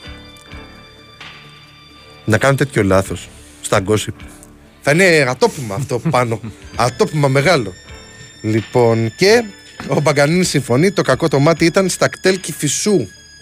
Yes. Στα κτέλ Κηφισού. Μάλιστα. Φερεντίνος δεν ήταν αυτό ή όχι? Δεν το θυμάσαι. Τι σου ζητάω και σένα, καψερέ, 7 παρά 10. Μα. Και εσύ άνθρωπος είσαι. Τι να πρωτοστηρίξουν οι πλάτες σου, αυτές οι μεγάλες, λέμε τώρα, πλάτες που έχεις. Πώς πέρασε και ο μήνας τώρα, έχουμε 27, ρε φίλε. Έλα τώρα, δεν άργησε πολύ να βγει ο Γενάρης. Ρε φίλε, εμένα μου φάνηκε ότι πέρασε πάρα πολύ γρήγορα. Δεν ξέρω, επειδή μου μπήκε πολύ άσχημα με κρύωμα και η πρώτη εβδομάδα πέρασε δύσκολα πραγματικά. Μου φαίνεται ότι μετά από εκεί που επέστρεψα στη δουλειά, πολύ γρήγορα, πάρα πολύ γρήγορα πέρασε ο Ιανουάριος. Αυτό σημαίνει ότι έχουμε και πράγματα να κάνουμε. Δεν είμαστε έτσι, ξέρεις, χαλαροί και είμαστε σε μια γωνίτσα. Οπότε περνάνε οι μέρες. Μου έλεγε και η μάνα μου, θα περάσουν τα χρόνια και θα δεις. Να, περνάνε, πως περνάνε οι μήνες. Λοιπόν, δεν βλέπω κάποιο άλλο μήνυμα. Βλέπω εδώ πέρα ότι έρχεται σήμερα ο Γκαστόν Ερνάντες. Άρχισε λίγο το παλικάρι αυτό, αλλά θα έρθει. Και είδα και κάπου δηλώσεις που έκανε ότι φεύγω για Πειραιά κτλ. Ανακοινώθηκε και ο Κάρμο. Γενικώς υπάρχει κινητικότητα στον Πειραιά. Στον Παναθηναϊκό προετοιμάζονται για τον ντέρμπι με τον ΠΑΟΚ. Στον ΠΑΟΚ προετοιμάζονται για τον ντέρμπι με τον Παναθηναϊκό. Η ΑΕΚ έχει μπροστά της παιχνίδια, αποχαιρέτηση του Μοχαμάντι. Και γενικώς έχουμε θεματάκια. Σήμερα έχουμε 3 αγώνες στο πρόγραμμα. Από ό,τι βλέπω, Πανετολικός Λαμία, Πανσεραϊκός Βόλος και Κηφισιά Άρης. Αύριο παίζει η ΑΕΚ με τον Όφη, ο Αστέρας με τον Ατρόμητο. Αστεράτη αυτή η αναμέτρηση. Ο Ολυμπιακός με ΠΑΣ, που γενικά τον ζορίζει τα τελευταία χρόνια ο ΠΑΣ τον Ολυμπιακό. Είναι σε πολύ κακή κατάσταση ο ΠΑΣ. Ο ΠΑΣ είναι, αλλά πρέπει να βγάλει μια αντίδραση. Ότι έχει τύχει. Δεν θα την καταφέρει νομίζω με τον Ολυμπιακό. Ο οποίος σιγά σιγά ανεβαίνει. Ανεβαίνει, αυτό είναι αλήθεια. Και αυτό που δεν άρεσε βέβαια στο Λουτσέσκο, το έβγαλε αντίδραση. Αλλά ρε παιδί μου, έβγαλε όντως αντίδραση στο προηγούμενο παιχνίδι ο Ολυμπιακός. Δηλαδή με τον... Αχ, κόλλησε τώρα. Για να μου ποιον είπες, γιατί σκάλωσε τώρα. Λοιπόν, με τον Άρη. Έβγαλε αντίδραση. Δηλαδή δεν του επέτρεψε να κάνει το παιχνίδι του. Στο πρώτο ημίχρονο δεν έκανε φάση ο Άρης. Έτσι όπως έπαιζε ο Ολυμπιακός. Βέβαια, στο τέλος πήγε να κάνει τα γνωστά του. Που έλλειψη συγκέντρωσης κτλ. Θα μπορούσε να είχε φάει και ένα γκολ και να έχει πρόβλημα ο Ολυμπιακός. Και ευτυχώς δεν το πλήρωσε για τον ίδιο. Ο Παναθηναϊκός, εντάξει, πήρε την νίκη με τον Αστέρα, αλλά την πάτησε με τον Ατρόμητο. Και είναι τραγικό αυτό που ορισμένοι πάνε και επιτίθενται στην Βουλγαράκη. Εντάξει, είναι, τι να πω. Δηλαδή φταίει τώρα η Ελένη για την απόδοση που έχει ο Ιωαννίδης στο γήπεδο. Επειδή έπιασε το σιδερά στο πέναλτι. Ναι. Φταίει η Βουλγαράκη τώρα γι' αυτό. Ναι. Εντάξει, ορισμένοι πρέπει να ταρκουνήσουν λίγο τον εγκέφαλό τους. Μπας και ύφη στα ίσα του. Πρέπει να βρουν μια γυναίκα ή κάποιοι. Δεν είναι θέμα γυναίκας, ρε φίλε. Δεν είναι θέμα γυναίκας, ρε φίλε. Είναι να ξεκολλήσεις λίγο το κεφάλι σου, νομίζεις ότι. Δεν είναι θέμα γυναίκας. Είναι το θέμα ότι τα μυαλά τους δεν είναι καλά. Και πάνε και επιτίθεται στην κοπέλα, όπως γινόταν και με τον Σπόρα το αντίστοιχο. Σίγουρα θα έχουν στείλει και στον Ιωαννίδη. Αλλά τώρα να πας κάτω από ανάρτηση που έχει κάνει η κοπέλα και να την κράζεις και αυτά και με σχρούς χαρακτηρισμούς για την κοπέλα να επιτίθεσαι για κάτι που έκανε ο σύντροφός της. Λες και φταίει αυτή για την εικόνα του στο γήπεδο. που μια χαρά είναι ο Ιωαννίδης, απλά του κάτσε μια στραβή, τι έκανε, δεν μπορεί να τα πηγαίνουν όλα τα πέναλτι μέσα. Πόσα και πόσα έχει βάλει ο Ιωαννίδης. Εντάξει, ορισμένοι δεν ξέρω πραγματικά τι άχυρα έχετε μέσα στον εγκέφαλό σας. Ή όπως έλεγε ο παππούς μου, κουκούτσι μυαλό, πραγματικά. Ήταν μια κακή στιγμή. Δηλαδή, φταίει σύντροφος ενός ποδοσφαιριστή για την κακή στιγμή που έχει κάποιος αθλητής μέσα στον αγωνιστικό χώρο. Αλήθεια τώρα. Δεν ξέρω πραγματικά τι γίνεται εκεί πέρα. Η ΑΕΚ που την προηγούμενη εβδομάδα έκανε μια άνετη νίκη στο Περιστέρι, πάρα πολύ άνετη, και έβγαλε και ο Πόνσε 3 γκολάκια που δεν τον περίμενε κανείς βέβαια. Και να δούμε πώς θα πάει σε αυτήν την αγωνιστική, πώς θα πάνε σε αυτήν την αγωνιστική τα αποτελέσματα. Έχει πολύ μεγάλο ενδιαφέρον, γιατί τώρα ο Παναθηναϊκός σκέψου παίζει με ΠΑΟΚ και την επόμενη εβδομάδα παίζει με Ολυμπιακό. Δηλαδή τώρα είναι τα καστάνα να βγουν από τη φωτιά. Δηλαδή αυτά τα δύο μάτς για τον Παναθηναϊκό είναι πάρα πολύ σημαντικά. Δεν κρίνεται τίποτα, γιατί έχουμε και τα play-off βέβαια. Αλλά ρε παιδί μου, δείχνεις πράγματα. Ο Παναθηναϊκός φέτος δεν κέρδισε κάποιο ντέρμπι. Δηλαδή με εξαίρεση στο Καραϊσκάκι, που είναι βέβαια λόγω της φωτοβολίδας κτλ. Δεν έχει κερδίσει κάποιο ντέρμπι καθαρά αγωνιστικά. Οπότε. Στα πέναλτι το κύπελλο. Για πρωτάθλημα λέμε. Για πρωτάθλημα. Εντάξει, παρόλα αυτά είναι ένα ντέρμπι το οποίο. Το έφτασε εκεί που το έφτασε και το πήρε. Εγώ λέω για πρωτάθλημα να πάει ρε παιδί μου και να το πάρει με 1-0. Δηλαδή είναι και αυτό σημαντικό. Μπορείς στο κύπελλο να το πήρε στα πέναλτι την πρόκριση, αλλά καθαρά δεν το πήρε. Εκεί πέρα, καταλαβες. Πάω στην ουσία. Δηλαδή δεν μένω σε αυτό. Δηλαδή εγώ κοιτάω και το πρωτάθλημα ξεχωριστά και στατιστικά το πώς πάει για τον Παναθηναϊκό που δεν έχει νίκη απέναντι σε μεγάλη ομάδα. Έχει πάρει κάποια σημαντικά μάτς με μικρομεσαίους, αλλά δεν έχει πάρει κάποιο, ας πούμε, με την ΑΕΚ, με τον ΠΑΟΚ, που να πεις ότι κάνει και δήλωση ότι παιδιά είμαι εδώ πέρα. Μην με ξεγράφετε ή μην είστε και πολύ άνετοι ή οποιοδήποτε εδώ πέρα στο πρωτάθλημα. Θα το δούμε. Είναι πραγματικά δύο εβδομάδες φωτιά για τον Παναθηναϊκό που στο μεσοδιάστημα έχει και τη ρεβάνς στο Περιστέρι. Και αυτό μετράει. Και φυσικά και ο ΠΑΟΚ έχει την ρεβάνς με τον Πανσεραϊκό στην Τούμπα, αν δεν κάνω λάθος. Οπότε και αυτό θα μετρήσει. Πάμε σε διάλειμμα για να έρθουμε μετά να δούμε τα πρωτοσέλιδα και να συζητήσουμε και τι θέλετε και εσείς.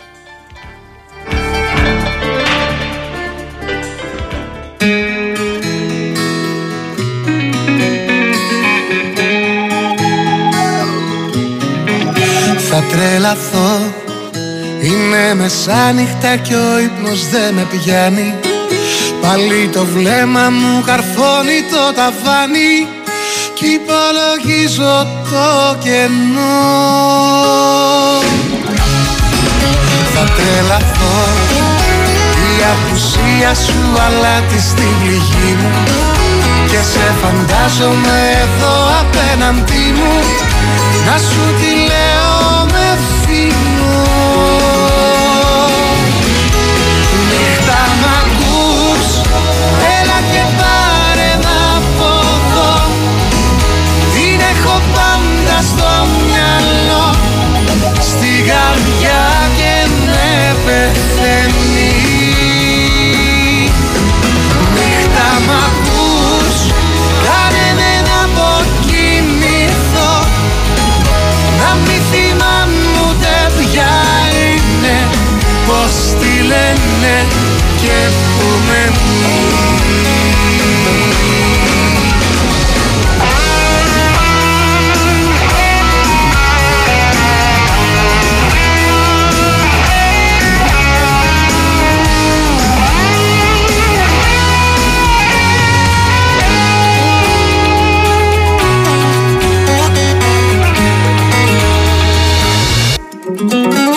Τρελαθώ, ούτε ένα μήνυμα δικό σου στην οθόνη. Ένα τραγούδι απ' τους δίπλα με σκοτώνει που περιγράφει χωρισμό. Θα τρελαθώ, ούτε μια ανάμνηση σε μένα δεν σε φέρνει και η σελήνη να με ρίξει καταφέρνει και στο ποτέ σου θα πνίγω.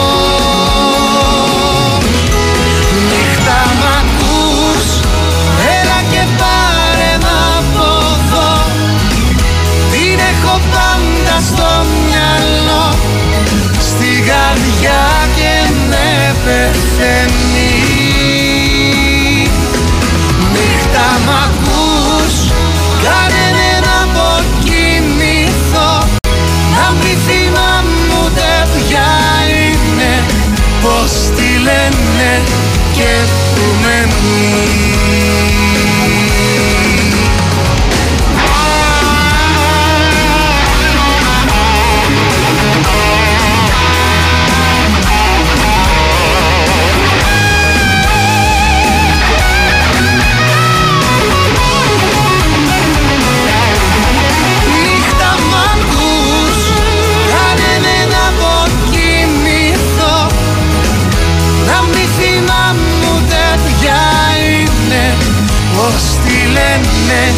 Και που με νύει, θα τρελαθώ,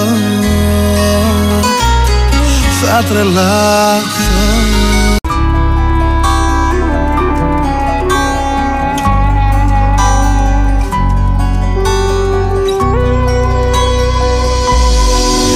Απ' την αγκάλια μου μέσα τώρα πια σε χάσα, και τη λέξη ευτυχία μια για πάντα ξέχασα.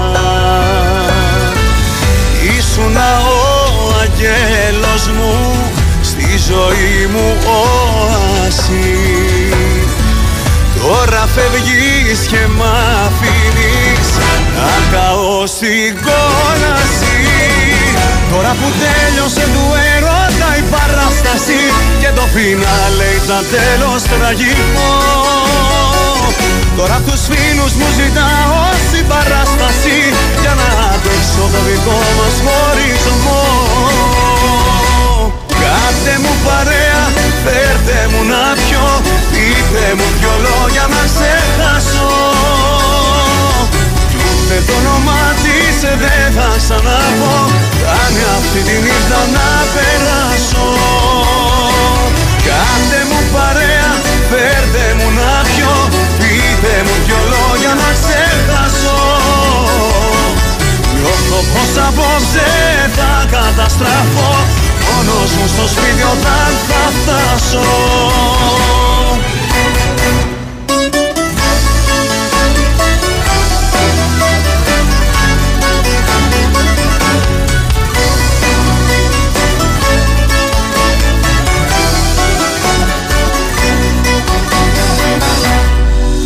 Της ψυχής μου τα κομμάτια σ' ένα χθες τα πέταξες, και τα δάνει τα φίλια σου σ' άλλο θύμα έταξες. Ήσουνα ο αγγέλος μου, στη ζωή μου όαση. Τώρα φεύγεις και μ' αφήνεις να καώ στην κόλαση. Τώρα που τέλειωσε του έρωτα η παράσταση και το φινάλε ήταν τέλος τραγικό, τώρα απ' τους φίλους μου ζητάω συμπαράσταση για να αντέξω το δικό μας χωρισμό. Κάντε μου παρέα, φέρτε μου να πιω, πείτε μου δυο λόγια να ξεχάσω. Κι ούτε το όνομά της δεν θα ξαναπώ, κάνε αυτή τη νύχτα να περάσω. Κάντε μου παρέα, φέρτε μου να πιω, πείτε μου δυο λόγια να ξεχάσω. Νιώθω πως απόψε θα καταστραφώ, μόνος μου στο σπίτι όταν θα φτάσω. Τώρα που τέλειωσε του έρωτα η παράσταση και το φινάλε ήταν τέλος τραγικό, τώρα απ' τους φίλους μου ζητάω συμπαράσταση για να αντέξω το δικό μας χωρισμό.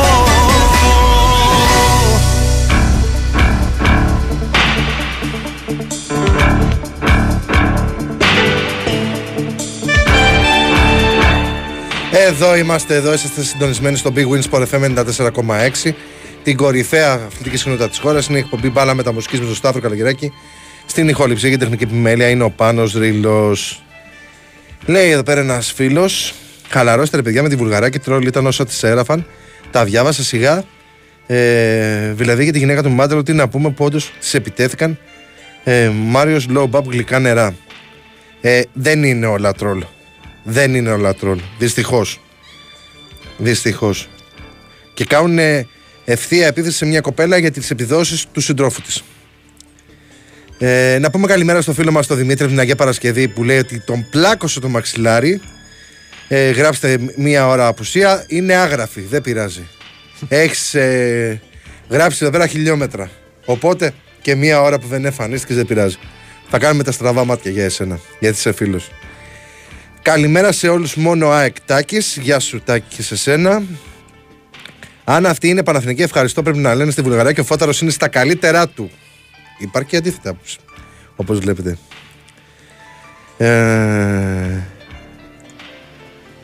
Τι λέει εδώ πέρα. Σταύρο τα ζώδια και τον καιρό μην ξεχνάς, και αν δεν βγαίνει η εκπομπή γύρνα το στην αστρολογία. Τι μελίτσα πατέρα.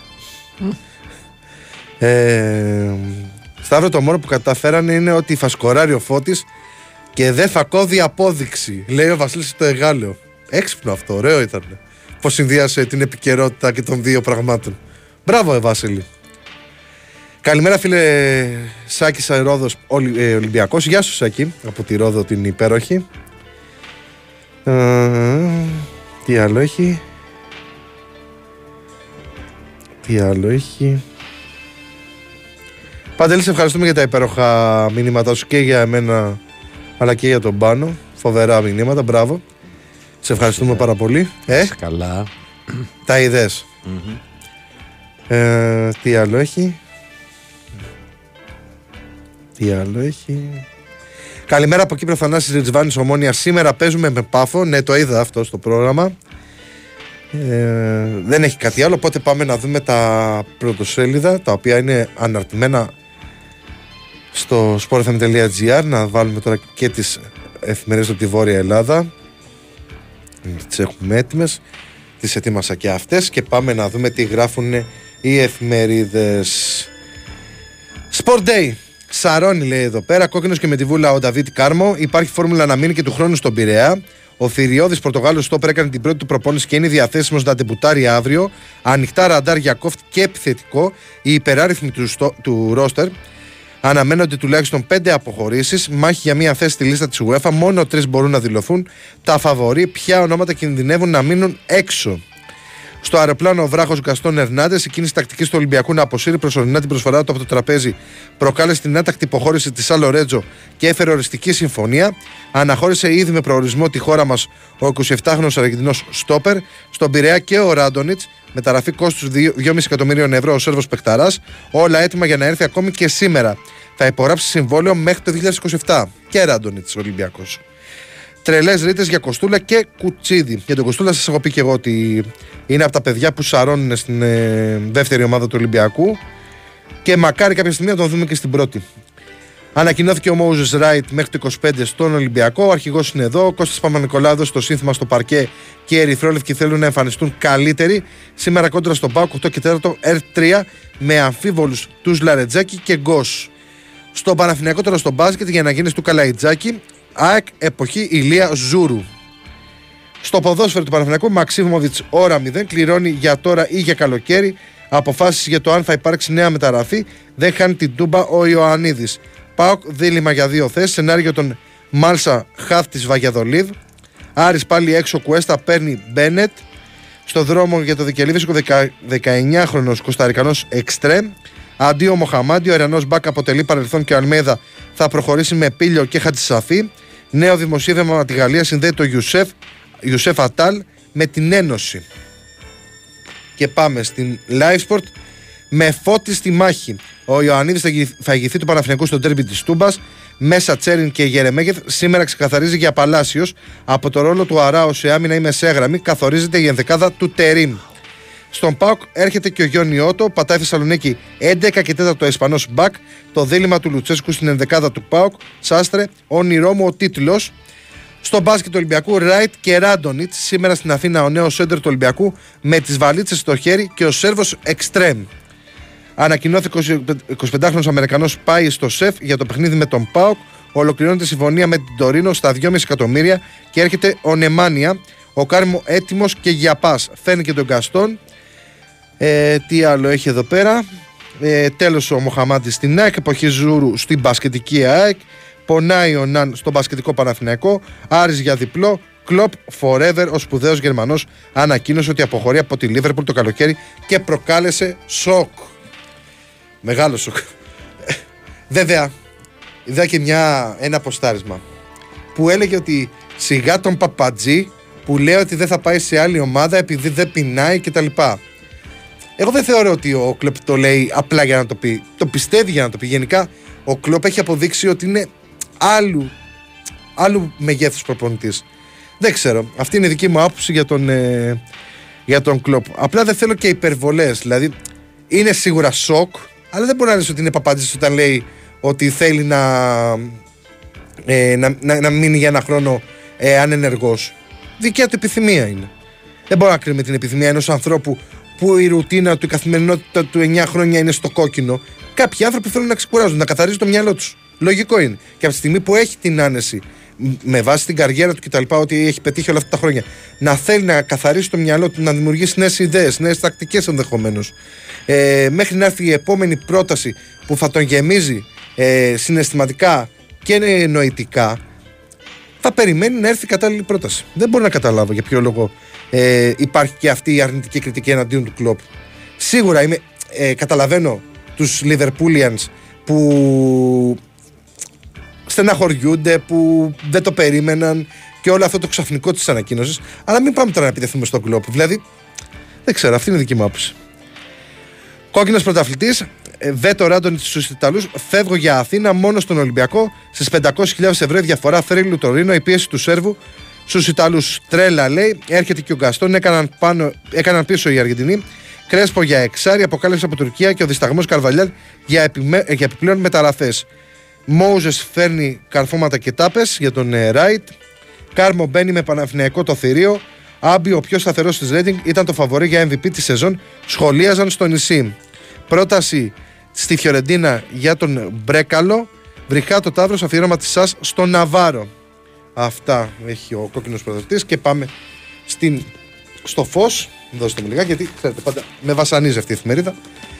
Φεύγω για Πειραιά. Βρέθηκε η άκρη με τον Ερνάντες και πιάνει λιμάνι. Μέχρι αύριο στην Αθήνα, ξεκάθαρη στάση του Αργεντινού απέναντι στη Σαλορέτζο. Δεν κρατιέται ο Ράντονιτς για Ολυμπιακό. Στην τελική ευθεία και ο κόφτης. Αφήστε με να πάω Ευρώπη. Το μήνυμα του Βέρα στην Κορίνθιας. Παρά τις διαψεύσεις, τα άλλοι διατηρούν Μπρέκαλο. Χωρίς να εδρώσει, πέρασε τα τεστ στο Κάρμο. Σήμερα πρώτη δυνατή προπόνηση. Ποια η διαχείριση των Νόρτα και Τσικίνιος στο αυριανό μάτς. Η μεγάλη ευκαιρία του Μόουζες Ράιτ. Ο Ολυμπιακός του έδωσε συμβόλαιο ως το 25 και καλείται να βγάλει ασπροπρόσωπο τον Μπαρτζόκα. Το Φως και γραφεί τα δυνατά και τα δύναμα σημεία του. Βέβαια έχει κάνει και ο Χρήστος Ρομπόλης ένα πολύ ωραίο θέμα για τον Ράιτ. Χωρίς ανάσα απόψε με τον Πάο και το Πτάσμα στο ΣΕΦ. Αμφίβολοι Λαρετζάκης και Γκος. Τέλος εποχής για τον Κλοπ. Και έχει εδώ πέρα. Σημάδευσε χρυσό, η Άννα Κορακάκη κατέκτησε την κορυφή στα 10 μέτρα αεροβόλο πιστόλι στο Παγκόσμιο Πρωτάθλημα του 24 στο Κάιρο. Διαζύγιο με Μοχαμάντη και τι άλλο έχει, Καναρίνη ο Μπαμποκ. Η Μπαμποκ είναι, δεν λέει εδώ πέρα τι εθνικότητα είναι, 28 ετών μέσος που αποκτήθηκε ως δανεικός από τον Πανετολικό. Αυτά έχει το Φως και πάμε στην ώρα των σπορ. Μίλαν βγαίνει, Σταύρος μπαίνει. Η ΑΕΚ ανακοίνωσε το τέλος της συνεργασίας με τον Μοχαμάντη με στόχο την άμεση προώθηση του Πήλιου που μαζί με τον Χατσαφή θα υπερασπιστούν το αριστερό άκρο της άμυνας ως το τέλος της σεζόν.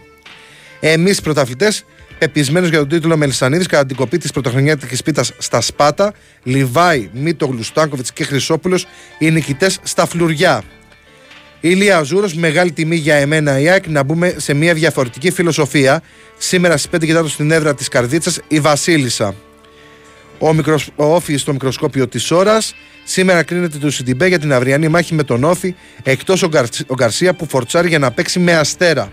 Και έχει χάντμπολ ανδρών επανακίνηση Θεσσαλονίκη στις 6 και βόλεϊ γυναικών τα κορίτσια απέναντι στον Ηλυσιακό στο Ολυμπιακό χωριό στις 7 παρατέταρτο.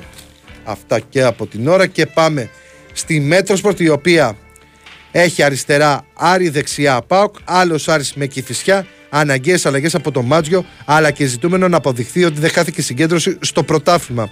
Περιμένει Μπένετ και δύο απαντήσεις εντός 48 ώρου η άφηξη του 19χρονου Κοσταρικανού και ελπίδες ότι θα κλείσει η απόκτηση μέσου και αριστερού μπακ. Όχι σε Αδάνα για τον Κουέστα, απορρίφθηκε χωρίς δεύτερη κουβέντα η πρόταση της τουρκικής ομάδας.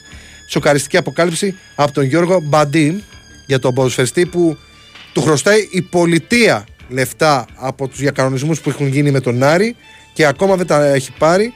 Είχε βγει πριν από κάνα χρόνο ο πρόεδρος των ποδοσφαιριστών και είχε πει ότι υπάρχει ένας αθλητής που είναι στα ωριά του και κάνει σκέψεις για το χειρότερο, και χθες έβγαλε ένα μήνυμα ότι ο συγκεκριμένος αθλητής πάλι κάνει αυτές τις μαύρες σκέψεις και ελπίζουμε η πολιτεία να κάνει το καθήκον της και σε όποιους αθλητές οφείλονται χρήματα από διακανονισμούς να τα δώσουν το συντομότερο δυνατόν, γιατί κάποιοι άνθρωποι είναι στα ωριά τους.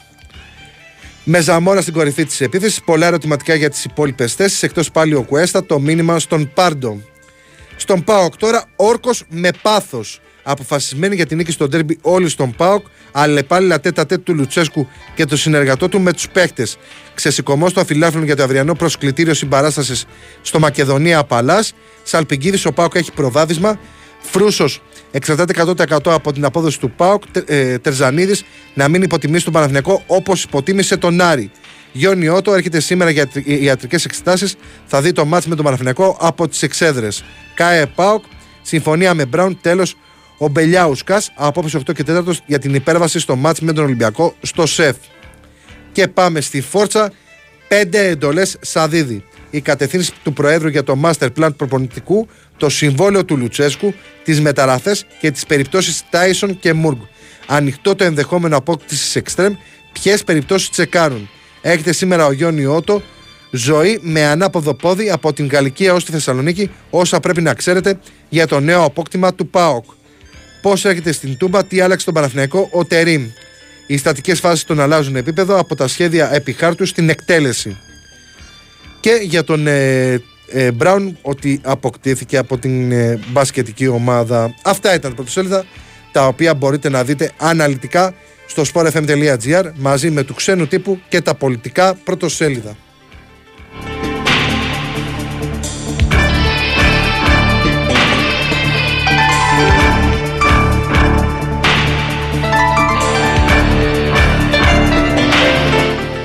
Και πάμε να δούμε τα μηνύματα εδώ πέρα. Ο φίλος ο Κοσμάς έχει στείλει την καλημέρα του από τα Χανιά, κάτω από την πατρίδα του παππού. Και τι άλλο έχει? Τι θα γίνει με την ευρωπαϊκή λίστα του Ολυμπιακού? Από όλους αυτούς μόνο 3 αλλαγές δικαιούται να δηλώσει πάλι. Μπάχαλο τα αποδυτήρια. Είναι δύσκολη η εξίσωση αυτή. Είναι πάρα πολύ δύσκολη η εξίσωση αυτή. Έχει πάρα πολύ δύσκολο έργο ο Καρβαλιάλ. Να δούμε ποιους θα επιλέξει και γιατί θα τους επιλέξει. Εγώ πάντως, αν ήμουν Έλληνας Κλοπ, θα έφευγα από τη Λίβερπουλ και θα πήγαινα στη Μήλο. Τι λέει? Τις καλύτερες παραλίες του κόσμου έχει. Ρε παιδιά, δεν θυμάμαι, ο Χαμάντι ήταν αμυντικός στη ΣΑΚ ή ήταν αυτός που έπαιζε στο βαρ και τα ακύρωνε? Τι λέει? Δεν μπορώ να το καταλάβω. Σταύρο, πώς σας φαινόταν ο Κλοπ στη Μίλαν? Πιστεύω θα ήταν ο κατάλληλος για να μας ξαναφέρει στην κορυφή της Ευρώπης. Δεν ξέρω αν ταιριάζει στη Μίλαν. Ο Κλοπ παίρνει διαφορετικού προφίλ ομάδες. Αυτή είναι η δική μου αίσθηση για τον Γερμανό. Δεν ξέρω κατά πόσο θα ταιριάζει στη Μίλαν. Εκτός αν πάει και περάσει τη δική του φιλοσοφία στην ομάδα. Ότι ξέρετε κάτι, θέλω να είμαι εγώ το απόλυτο αφεντικό στην ομάδα. Δεν θα μπαίνει κανείς εμπόδιο στις δικές μου επιλογές, κατευθύνσεις κτλ. Δεν ξέρω κατά πόσο. Ότι είναι κορυφαίος, είναι κορυφαίος, αλλά το θέμα είναι να ταιριάζει και στην ομάδα. Τι άλλο έχει? Δεν έχει κάποιο άλλο. Καλημέρα πατριωτική από Βρένερο. Στην Ιταλία είναι αυτό. Πού είναι αυτό? Τι να σου απαντήσω τώρα? Δημήτρης Δαλικέρης, γεια σου Δημήτρη. Καλούς δρόμους. Σταύρο, φρυλάρα Ολυμπιακάρα. Αυτό το σύνθημα πάει μόνο για μία. Έμα ψυχάρα, Ολυμπιακάρα. Εντάξει, έχει γίνει χαμός με το Poor Things. Το έχεις δει, έχεις πάει. Βέβαια. Και τι λέει. Να το δεις. Να το δω, Αφού το λες και εσύ, θα πάω. Γενικά το έχω στο πρόγραμμα, γιατί θέλω να το δω. Και συνεχίζει. Σταύρο, σ' αγαπάμε. Σταύρο, ψυχάρα, Ολυμπιακάρα. Σταύρο, ψυχάρα, Ολυμπιακάρα. Κοίτα που θα γίνουμε και σύστημα. Φαντάζεσαι σε θύρα 7 όλοι μαζί να φωνάσουν Σταύρο, ψυχάρα, Ολυμπιακάρα.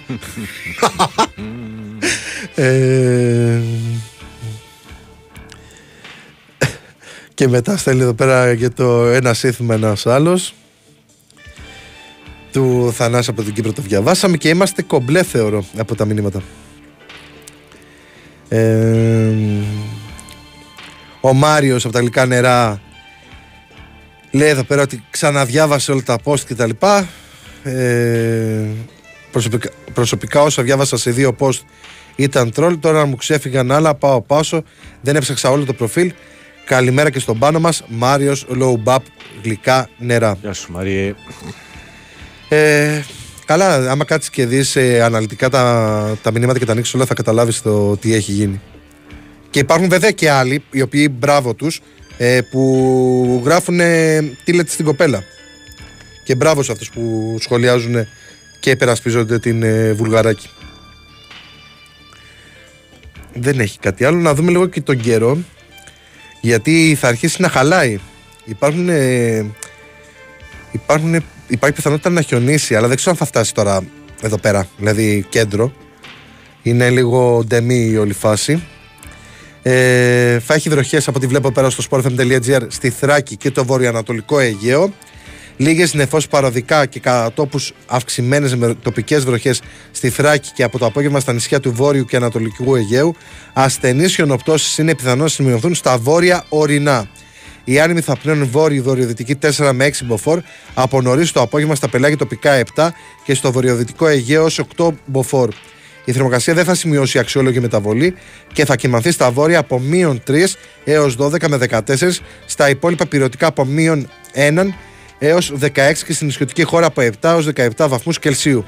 Παγετός θα σημειωθεί τις πρωινές και βραδινές ώρες στα κεντρικά και βόρεια ή πυρωτικά, οπότε το νου σας όσοι πάτε προς τα βόρεια. Στην Αθήνα τώρα, λίγες νεφώσεις παροδικά αυξημένες μέχρι το απόγευμα, άνεμη δυτική, βορειοδυτική 3 με 4 και από το βράδυ βόρει 4 με 6 μποφόρ. Θερμοκρασία από 4 έως 16 βαθμούς Κελσίου. Άρα για να είναι βόρειοι με τέτοια ένταση θα έρθει και κρύο η βόρειοι άνεμη. Και βλέπω εδώ πέρα ότι και αύριο θα είναι λίγο παρόμοιος ο καιρός και μετά χαλάει. Λοιπόν, μπείτε και δείτε αναλυτικά τον καιρό μέχρι και την Τετάρτη 31 Ιανουαρίου, την τελευταία μέρα του Γενάρη. Υπάρχει φυσικά και το βίντεο με τη Χριστίνα Σούζη με την πρόγνωση καιρού από το δελτίο του Sky. Και εμείς πάμε σε διάλειμμα για να μπει μέσα η Μπρούνα να μας φροντίσει και να επιστρέψουμε για να δούμε το πρόγραμμα της ημέρας και όχι ζώδια ή οτιδήποτε άλλο μπορεί να ωραίγεται ο καθένας.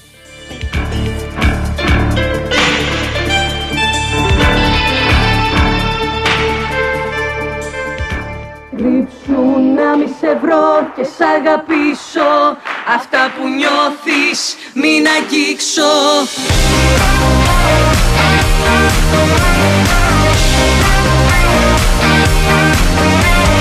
Κρύψου πίσω από όρια στενά, μέσα σε θάλασσες βουνά, σε διαδρόμους σκοτεινούς, μες στις ψυχή σου τους γκρεμούς. Κρύψου μέσα σε όνειρα μικρά, πίσω από δάκρυα πικρά, σε αυταπάτες που γεννούν χαρά για λίγο και ξεχνούν.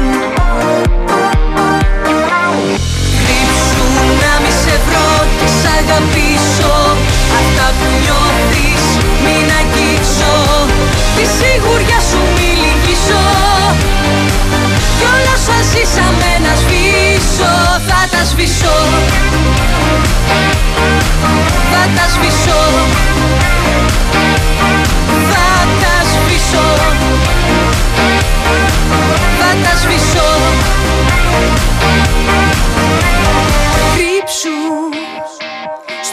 θέμα της μιας βραδιάς, εκεί που λες ότι αγαπάς, σ' αγώνες, πράξεις και θυμό, μες τους μυαλού σου το χαμό.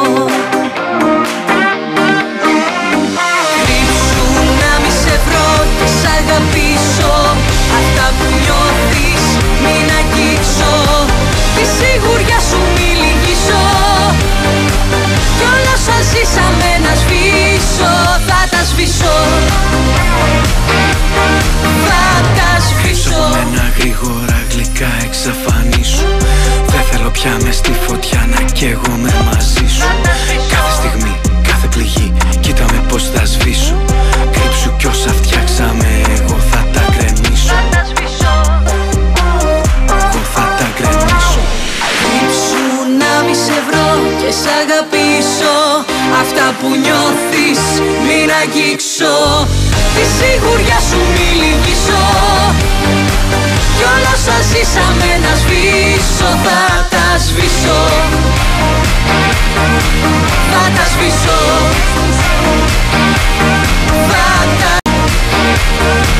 Θα τα σβήσω.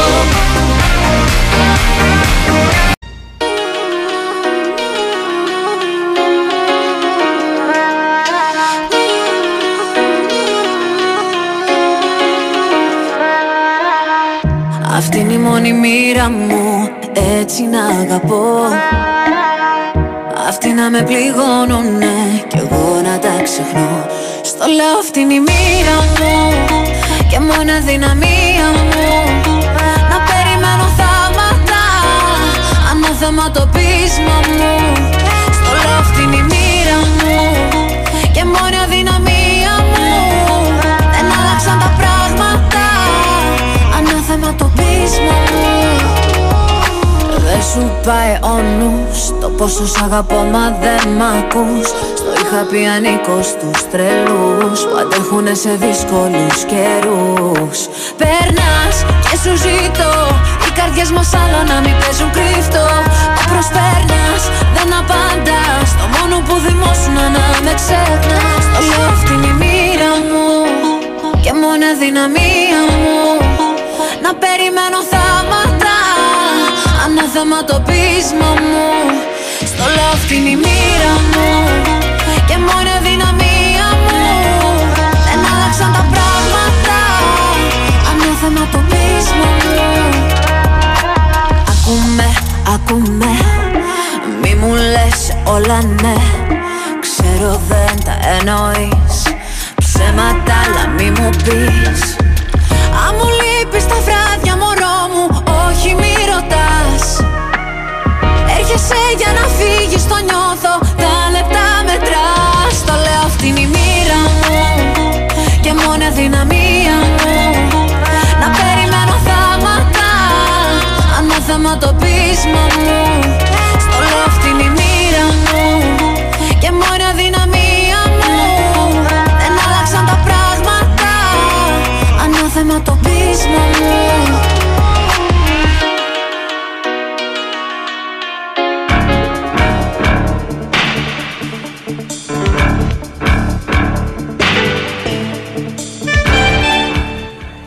Κάποιοι πάντως τραβάνε μεγάλο ζόρι, φίλε, πάνω. Τι να κάνεις, πολύ μεγάλο ζόρι. Τι να κάνεις. Είναι δύσκολες οι εποχές. Δύσκολες οι εποχές ή δύσκολα τα μυαλά που κουβαλάνε ορισμένοι. Δηλαδή τώρα αυτός ο Παντελής κάθεται και στέλνει μήνυμα με χαρακτηρισμούς βεβαίως και λέει: βάλε να ακούς τις δηλώσεις να καταλάβεις πόσο τίποτα είσαι. Που εγώ υπερασπίστηκα τον Ταλάρα για αυτό που είπε, αλλά χθες που έγινε πάλι πέσιμο από τα κανάλια και φυσικά το περίμενε, πάλι στάθηκε και ήταν πολύ πιο χαμηλόν τόνος σε σχέση με τις δηλώσεις που έκανε την προηγούμενη εβδομάδα όταν βγήκε από άλλο ραδιόφωνο. Εσύ μάλλον πρέπει να συντονίσεις λίγο στην πραγματικότητα, φίλε Παντελή, αν είναι αυτό το πραγματικό σου όνομα. Δηλαδή πραγματικά δεν ξέρω τι κουβαλάς. Κάθεσαι και βρίζεις εμένα, βρίζεις τον Πάνο, δηλαδή πόσο φαρμάκι μπορεί να έχει η γλώσσα σου μέσα. Πραγματικά πρόσεχε, μη δαγκώσεις τη γλώσσα σου και φύγεις έτσι. Δεν ξέρω πραγματικά τι κουβαλάς στο μυαλό σου. 7,5 ώρα το πρωί να στέλνεις τέτοια μηνύματα. Και το διαβάζω για να ξέρετε και εσείς τι γίνεται εδώ πέρα με κάποιους ανθρώπους που δεν έχουν τι να κάνουν στην προσωπική τους ζωή και το μόνο που έχουν να κάνουν είναι να μπουν στο πληκτρολόγιο και να στέλνουν. Στέλνε μου στο Facebook, Στείλε μου στο Instagram, να δούμε τη φάτσα σου. Αν δεν έχεις κανένα ψευτικό προφίλ και εκεί. Έλα μωρέ, μην ασχολείσαι. Ασχολούμαι γιατί, φίλε, το να χαρακτηρίζεις ανθρώπους και με πειράζει ότι δεν το κάνει μόνο σε μένα. Το κάνει και σε σένα. Ο Παντελής. Αν λέγεται Παντελής. Καλημέρα στο Σπυράκο. Λέει να μην σε αφήνω να λες πολλά από γεωγραφία γιατί δεν τα πετυχαίνεις. Θυμάται την Αγκόλα. Ναι. Καλά έκανα κι εγώ ένα λάθος καψερός. Πώς το έκανα όμως. Εγώ πάντως πήγα και το δώσα. Και συμφωνεί ένας φίλος με εμένα. Ποιες δύσκολες εποχές ήταν να πούν οι άνθρωποι που πέρασαν εμφυλίους και παγκοσμίους πολέμους. Στα μυαλά μας είναι δυστυχώς η τοξικότητα. Καλημέρα και καλή δύναμη. Σε ευχαριστούμε, φίλε. Που δεν έστειλες βέβαια το όνομά σου για να το πούμε και στον αέρα. Δεν ξέρω, πραγματικά δεν ξέρω. Οτιδήποτε ζόρι και να τραβάει ο καθένας. Οποιοδήποτε ζόρι. Δεν μπορείς να επιτίθεσαι σε άλλους άνθρωπους. Δηλαδή δεν μπορώ να το καταλάβω εγώ, δεν μπορώ να το διανοηθώ. Και είμαι ένας άνθρωπος που έχω περάσει και ζόρια στη ζωή μου. Πολύ δύσκολα πράγματα. Δεν ξέρω πραγματικά το πώς τη βρίσκει κάποιος με το να επιτίθεται σε κάποιους. Και μπορεί να είναι και ένας από αυτούς που πήγαν και κάναν νετούς στη Βουλγαράκη. Ή σε οποιαδήποτε Βουλγαράκη. Να μην ξεχάσω κάποια μηνύματα γιατί τα είδα πριν στο... Έλα ρε φίλε. Να πούμε το καλημέρα μας στον Παναγιώτη από την Μεσσηνία. Πολλούς παίχτες πήρε ο Ολυμπιακός. Πώς θα τους προσαρμόσει όλους, λέει. Και έχει στείλει και μια φωτογραφία με ένα γατί που λέει «Θεέ μου, κάνει να μην με νευριάσει κανείς σήμερα». Αυτό θα το ήθελα κι εγώ. Να μην με νευριάσει κάποιος σήμερα. Θα θέλες. Και να πούμε καλημέρα και στο φίλο μας τον Κοσμά από τα Χανιά που λέει «Εμείς οι Ολυμπιακοί έχουμε επίπεδα, την κοπέλα του Walkup, μόνο καλά λόγια τις γράφουμε». Το άλλο δεν μπορώ να το διαβάσω όμως, ρε φίλε. Είναι 7,5 ώρα που ακούει και παιδάκι. Αλλά καταλάβατε τι εννοεί.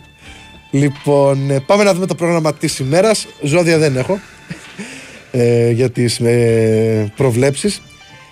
20η αγωνιστική στη Στίχημαν Super League. Πανετολικός Λαμία σήμερα στις 5.30. Κοσμοτέ Sport 2 τηλεοπτικά. 7.30 Πανσεραϊκός Βόλος. Nova Sports Prime τηλεοπτικά. Και στις 8 Κηφισιά Άρης. Κοσμοτέ Sport 1.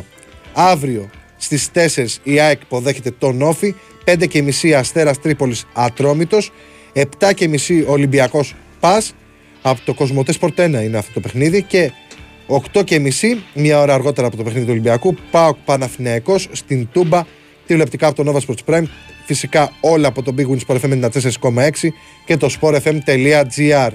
Στη βαθμολογία ισοβαθμούν ΠΑΟΚ και Παναθηναϊκός με 44, ακολουθεί η ΑΕΚ με 2 βαθμούς λιγότερους με 42, τέταρτος Ολυμπιακός με 38, πέμπτος ο Άρης με 30, έκτος ο Αστέρας Τρίπολης με 26. Μετά πάμε στη ζώνη των play-out. Λαμία 24, Ατρόμητος 23, Πανσεραϊκός 21, Όφι 20, Πανετολικός 14, Βόλος 14, ΠΑΣ προτελευταίος με 12 και τελευταία Κηφισιά με 12. Αλλά βλέπετε ότι από την 11η θέση που είναι ο Πανετολικός μέχρι και την τελευταία που είναι η Κηφισιά είναι ανοιχτά τα πράγματα και πολλά θα παιχτούν στις επόμενες αγωνιστικές μέχρι να γίνουν τα play out. Αυτά από την πρώτη κατηγορία και πάμε στην Super League 2. Σήμερα έχει κανονικά δράση στις 3 ο Καμπανιακός υποδέχεται την Νίκη Βόλου. Αύριο έχουμε ΠΑΟΚ Β Μακεδονικός, Κοζάνη Απόλλων Πόντου, ΑΕΛ Αναγέννηση Καρδίτσας και ΑΕΚ Β Λεβαδιακός. Στην βαθμολογία του πρώτου ομίλου είναι πρώτος ο Λεβαδιακός, δεύτερη η ΑΕΛ, πρώτος ο Λεβαδιακός με 36, δεύτερη η ΑΕΛ με 33, τρίτος ο Μακεδονικός με 26, τέταρτη Νίκη Βόλου με 21 και την πεντάδα συμπληρώνει η Αναγέννηση Καρδίτσας με 20 βαθμούς. Πάμε τώρα στον δεύτερο όμιλο της δεύτερης κατηγορίας. Σήμερα έχει στις 3 τη Λικράτης Ολυμπιακός Β. Αύριο είναι όλα τα υπόλοιπα παιχνίδια. Παναθηναϊκός Β, Γιούχτας Αρχανών, Άθηνες Καλυθέα Ευσύ Εγάλεο, Ηλιούπολη Καλαμάτα, Παναχαϊκή Χανιά και Ιωνικός Διαγόρας. Στη βαθμολογία είναι πρώτη του δεύτερου ομίλου η Άθηνες Καλυθέα FC με 33, ακολουθούν τα Χανιά με 30, τρίτη η Ηλιούπολη με 26, τέταρτος ο Ιωνικός με 25 και την πεντάδα πληρώνει η Καλαμάτα επίσης με 25 βαθμούς. Και πάμε τώρα στην 16η αγωνιστική της Στίχημαν Basket League. η οποία ανοίγει σήμερα στις 5:15 με το Καρδίτσα ΑΕΚ Μπέτσον, τηλεοπτικά από την ΕΡΤ 3. Στις 6 Λαύριο Προμηθέας, τηλεοπτικά από το ΕΡΤ Sports 1 του Netflix. 7 η ώρα Περιστέρι Big Win Μαρούσι, τηλεοπτικά από το ΕΡΤ Sports 2 του Netflix. Και στις 8:15 ο Ολυμπιακός υποδέχεται τον ΠΑΟΚ στο ΣΕΦ, τηλεοπτικά από την ΕΡΤ 3. Αύριο έχουμε Άρης Κολοσσός και Απόλλων Πάτρας Παναθηναϊκός. Αυτά από το ελληνικό μπάσκετ. Και πάμε τώρα στην Αγγλία. Έχει κύπελο. Χτες η Τσέλσι 0-0 με την Αστον Βίλα, 0-0. Ρε φίλε, φτιάξανε εξέδρα με κρεβάτια στο Στάνφορντ Μπριτζ. Το είδες? Δεν το είδα αυτό. Δεν το έχεις δει? Έχει γίνει το απόλυτο viral. Να πας για μάτς και να κοιμηθείς. Άμα δεν τραβάει κιόλας, σου λέει πες για ύπνο να ξεκουραστείς τουλάχιστον. Φτιάξανε παιδιά εξέδρα με κρεβάτια. Δεν έχει ξαναγίνει αυτό το πράγμα. Εγώ δεν το έχω ξαναδεί πουθενά στον κόσμο. Άλλο μια σουίτα κτλ. Που έχει τους καναπέδες, αλλά φτιάξανε εξέδρα με κρεβάτια. Απίθανα πράγματα. Chelsea, Aston Villa, όπως είπαμε, 0-0. Sheffield United, Coventry 1-1. Bristol City, Nottingham 0-0. Και Tottenham, Manchester City 0-1. Σήμερα έχουμε Ipswich, Maidstone United στις 2:30. 5 η ώρα Sheffield United, Brighton. 5 η ώρα Leeds, Plymouth. Επίσης στις 5 παίζει η Everton με τη Luton. Την ίδια ώρα Leicester, Birmingham. Και σε 9 Fulham, Newcastle. Αύριο έχει West Brom Wolves, Watford Southampton, Liverpool Norwich, Newport County με τη Manchester United και τη Δευτέρα παίζει Blackburn με την Wrexham. Την ομάδα του, πες του Deadpool, πώς το λένε τον ηθοποιό που παίζει τον Deadpool. Καλά τώρα. Να, τώρα χρειάζεται ένα Σταθερόπουλος. Συγγνώμη φίλε, πάρ' τον ένα τηλέφωνο να στα πει. Κάτσε να το πούμε, κόλλησα τώρα. Τον Ryan Reynolds. Αυτός είναι ο ιδιοκτήτης της Wrexham, αν δεν κάνω λάθος. Λοιπόν, και πάμε στη Γερμανία, 19η αγωνιστική στην Bundesliga. Χθες Eintracht Mainz 1-0. Σήμερα έχει το βασικό πρόγραμμα, έχει 6 αγώνες. 4:30 ανοίγει η αυλαία. Wolfsburg Κολονία, Stuttgart Λιψία, Werder Bremen Freiburg, Augsburg Bayern Μονάχου και Hoffenheim Heidenheim. 7:30 Leverkusen Gladbach. Και υπάρχει μια θυμολογία για Champions League, για να ξέρεις, για Liverpool. Με το που υπήρξε αυτή η ανακοίνωση του Κλόπ, ότι και καλά ρε παιδί με ένα δικό μας παιδί, το οποίο έχει κάνει και το αγροτικό του εισαγωγικά στη Γερμανία, όπως έγινε με τον Κλόπ που ήρθε από την Dortmund, τι καλύτερο κτλ. Ο δικός μας άνθρωπος που έχει βάλει και πολύ κρίσιμα γκολ, ο Τσάμπιαν Λόσο, και είναι από τα φαβορί. Όπως και ο Ντετσέρμπι της Brighton είναι πολύ ψηλά, να ξέρεις, στους υποψήφιους που ρώταγε ο φίλος για τα φαβορί. Αύριο έχει Union Βερολίνου Darmstadt και Dortmund Bochum. Στη βαθμολογία τώρα της Γερμανίας είναι πρώτη Leverkusen με 48, δεύτερη Bayern Μονάχου με 44, τρίτη Stuttgart με 34, τέταρτη Λιψία με 33, όσους και η πέμπτη Dortmund. Στην εξάδα είναι η Eintracht με 31 που κέρδισε χθες. Την ακολουθεί η Freiburg που είπαμε ότι παίζει σήμερα με την Werder εκτός έδρας. Στην ουρά έχουμε Mainz με 11, Κολονία με 11 και Darmstadt με 11 βαθμούς και σώνεται αυτή τη στιγμή η Union Βερολίνου που έχει 14. Από τη Γερμανία πάμε στην Ισπανία, 22η αγωνιστική στη La Liga. Χθες Αλμερία Αλαβές 0-3, σήμερα 3 η ώρα Sociedad Vallecano, 5:15 Las Palmas Real Madridis, 7:30 Barcelona Villarreal, 10 η ώρα Μαγιόρκα Μπέτις. Ωραία ματσάκια έχει. Αύριο Θέλτα Τζιρόνα, Κάντιθ Πιλμπάο, Σεβίλη Οσασούνα και Ατλέτικο Βαλένθια. Και το πρόγραμμα ολοκληρώνεται τη Δευτέρα με το Χετάθε Γρανάδα. Στην κορυφή του Ισπανικού Πρωταθλήματος είναι η Τζιρόνα, η οποία βέβαια έχει και ένα παιχνίδι παραπάνω από τη Ρεάλ που είναι δεύτερη. 52 η Τζιρόνα, 51 η Ρεάλ με παιχνίδι λιγότερο. Τρίτη η Μπαρτσελώνα με 44. Τέταρτη Ατλέτικο με 41, πέμπτη Μπιλμπάο με 41, έκτη Σοσιεδάδ με 35. Στην ουρά έχουμε Κάντιθ με 15, ένα βαθμό λιγότερο από τη Σεβίλη που αυτή τη στιγμή σώνεται. Πρώτη τελευταία είναι η Γρανάδα με 11 και στην τελευταία θέση είναι η Αλμερία που έγινε πανικό την προηγούμενη Κυριακή με το παιχνίδι με τη Ρεάλ και τα διαιτητικά λάθη που στοίχησαν στην Αλμερία που δεν μπόρεσε να πάρει κάτι καλύτερο απέναντι στην Ρεάλ. Στη Γαλλία τώρα, 19η αγωνιστική, και στέλνουμε τους χαιρετισμούς μας στον Αναστάση από το Σεντροπέ. Χθες Λιόν Ρεν 2-3. Το μάτς ήταν 0-3 ημίχρονο και λίγο έλειψε η Λιόν να το ισοφαρίσει κιόλας και να πάρει ένα πολύ μεγάλο βαθμό απέναντι στη Ρεν, αλλά δεν τα κατάφερε. Σήμερα στις 6 Νις Μέτζ και στις 10 η Μαρσέγη υποδέχεται τη Μονακό. Ωραίο δυνατό ματσάκι αυτό. Και τα υπόλοιπα παιχνίδια αύριο: Μομπελιέ Λιλ, Κλερμόν Στρασβούργο, Ρέμς Ναντ, Λοριάν Χαύρι, Τουλούζ Λανς και Παρίσι Ζερμέν Μπρέστ. Στη βαθμολογία της Γαλλίας είναι πρώτη η Παρί με 43, δεύτερη η Νις με 35, τρίτη η Μπρέστ με 34, τέταρτη η Μονακό με 33, πέμπτη η Λίλ με 31 και την εξάδα πληρώνει η Ρέμς με 29, ένα βαθμό παραπάνω από τη Μαρσέη.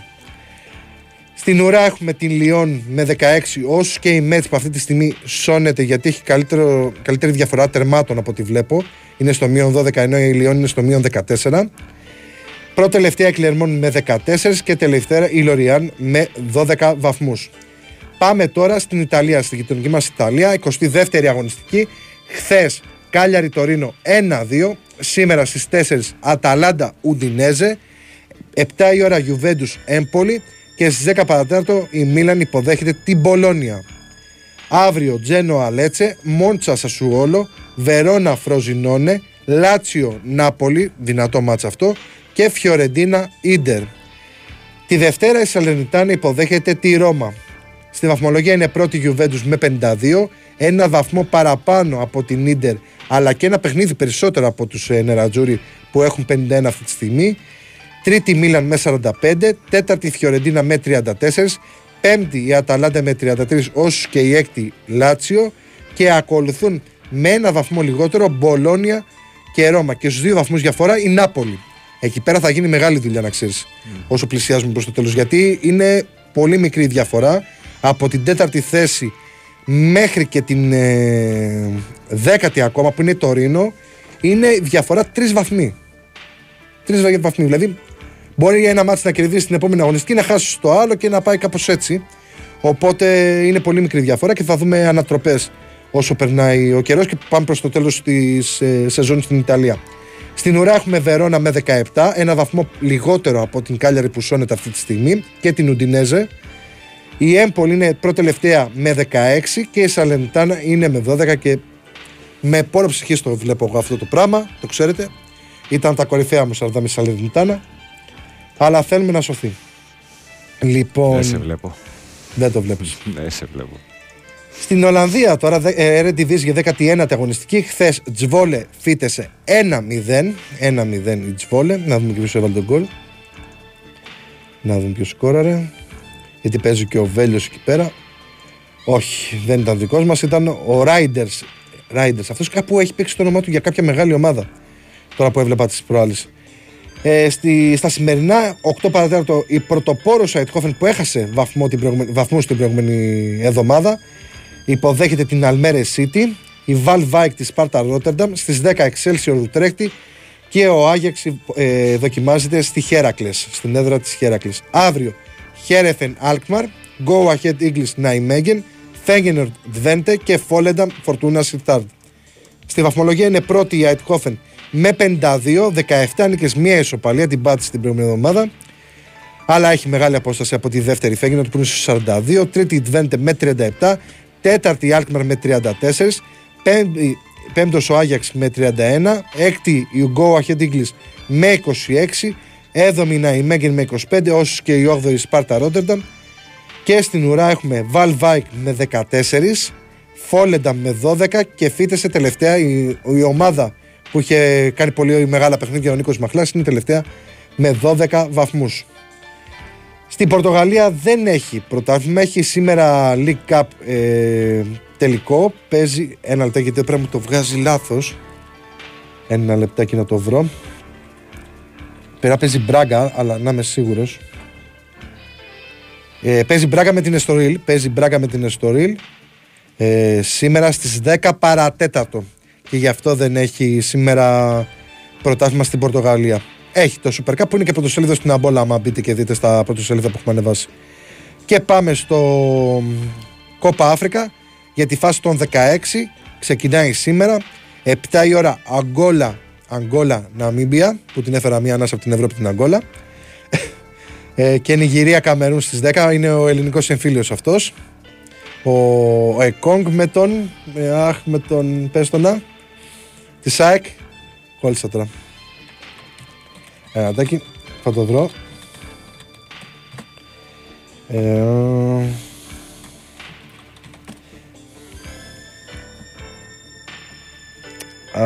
Γιατί δεν το βρίσκω. Με το Μουκουντή. Στα αυριανά έχουμε η σημερινή Γουινέα. Ωραίο αυτό. Πώς τους έκατσε εκεί πέρα στη φάση των 16. Αίγυπτος, Κονγκό. Πράσινο ακροτήρι, Μαυριτανία. Σενεγάλη, Ακτή Ελεφαντοστού. Μάλι, Μπουρκίνα Φάσο και Μαρόκο, Νότιος Αφρική. Αυτά είναι τα μάτς τα επόμενα. Η Αγγόλα με την Ναμίμπια και η Νιγηρία με το Καμερούν είναι τα απόψινά μάτς στο κύπελο Εθνών Αφρικής. Αυτά ήταν. Τα πρόλαβα όλα, κύριε. Να πω και τα ζώδια, θέλετε. Ναι, κύριε. Να πω και τα ζώδια. Άμα θέλετε, τα λέω.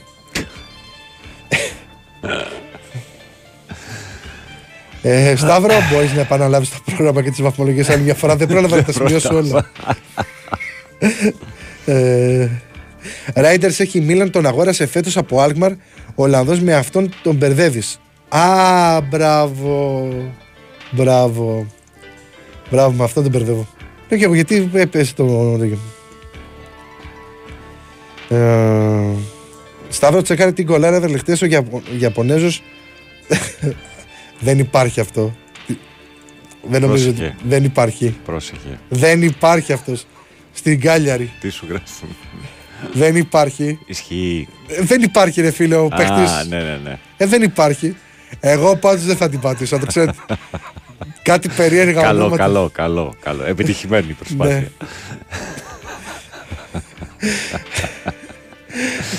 Και το άλλο Παναγιώτα. Να ξέρεις. Παγίδα μου σε αυτούς, αλλά δεν έπεσα μέσα. Γιατί λέω, ποιος είναι αυτός, ρε παιδί? Ο Λενεγιώτα. Ναι. Μπράβο, όχι. Θα μπορούσες εύκολα. Ο Βημίδης από την Αγία Παρασκευή λέει: παιδιά, δεν είμαι καλά. Είμαι σοκαρισμένος με την αποχώρηση του Βαρβιτσιώτη από την πολιτική. Μεγάλη απώλεια. Του συμπαραστέκω με χοερά. Τρομερό. Καλημέρα και καλό κουράγιο, λέει ένας φίλος. Σε ευχαριστώ. Είσαι η πρωινή λατρεία, λέει 21 στο Κόλμη. Πω. Και κάποιος άλλος έχει στείλει και κάτι άλλο. Γεωγραφία, μάλλον έκανες κοπάνες, λέει. Ούτε το κολυμπάρι αητός. Τις καλημέρες μου. Καλημέρα, πήγε καλό σου κούμι, να ασχολείστε με τον νέο. Ευχαριστούμε για την παρέα. Μάκησα Τρομητάρας από Περιστέρι. Γεια σου, Μάκαρε. Στα Φάρσα, αλλά θα βρέχει. Πού να ξέρω τώρα. Αλλά έχουν τρομερό χαλβά τα Φάρσα, ρε φίλε.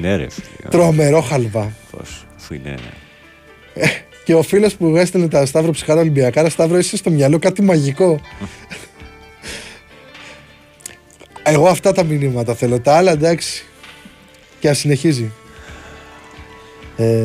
Σε σνομπάρουν και θα πεις και τα ζώδια. Δεν θα τα πω.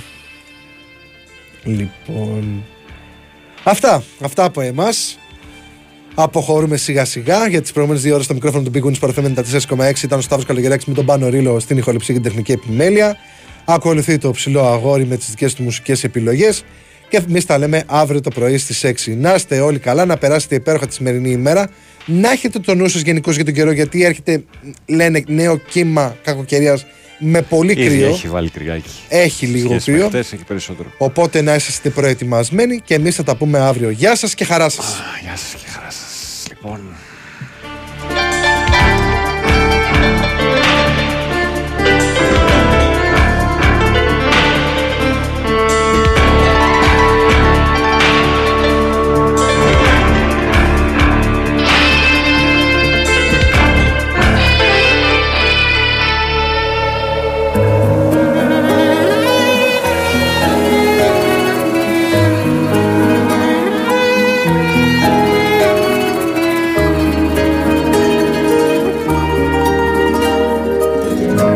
Θα έχεις μάθει πως περνώ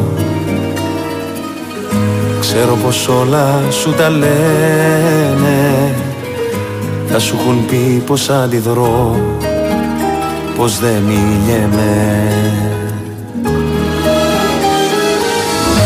Θα έχεις μάθει δεν μπορεί,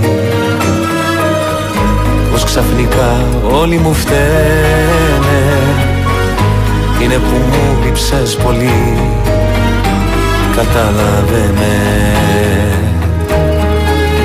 κατάλαβε με. Είναι που ακόμα σ' αγαπώ, όσο παράξενο και να είναι. Οι αναμνήσεις μας βουνό με ξεπερνάνε. Είναι που άλλο ουρανό δεν έχω μάθει να κοιτάμε. Είναι που ακόμα σ' αγαπώ κι ας μη μιλάμε.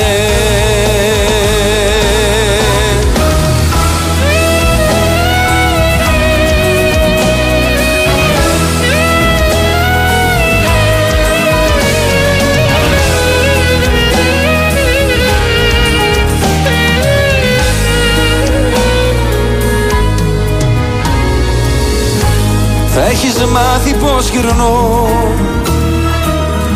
μόνος χαράματας στην πόλη, αφού εσύ δεν είσαι εδώ, άδειασε όλης. Θα τα έχεις μάθει δεν μπορεί, όλα στα λένε δεν γελιέμαι. Είναι που μου λείψες πολύ, συγχωρέσαι με, συγχωρέσαι με. Είναι που ακόμα σ' αγαπώ, όσο παράξενο και να είναι. Οι αναμνήσεις μας βουνό με ξεπερνάνε.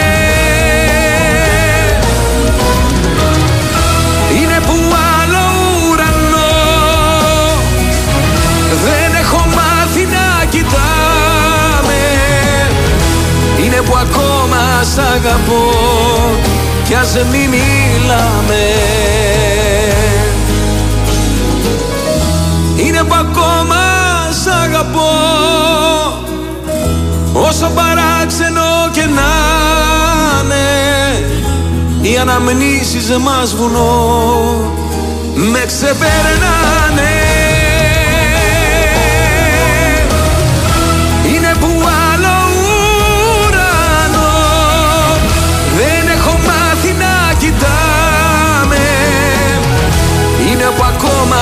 Ακόμα σ' αγαπώ κι ας μη μιλάμε.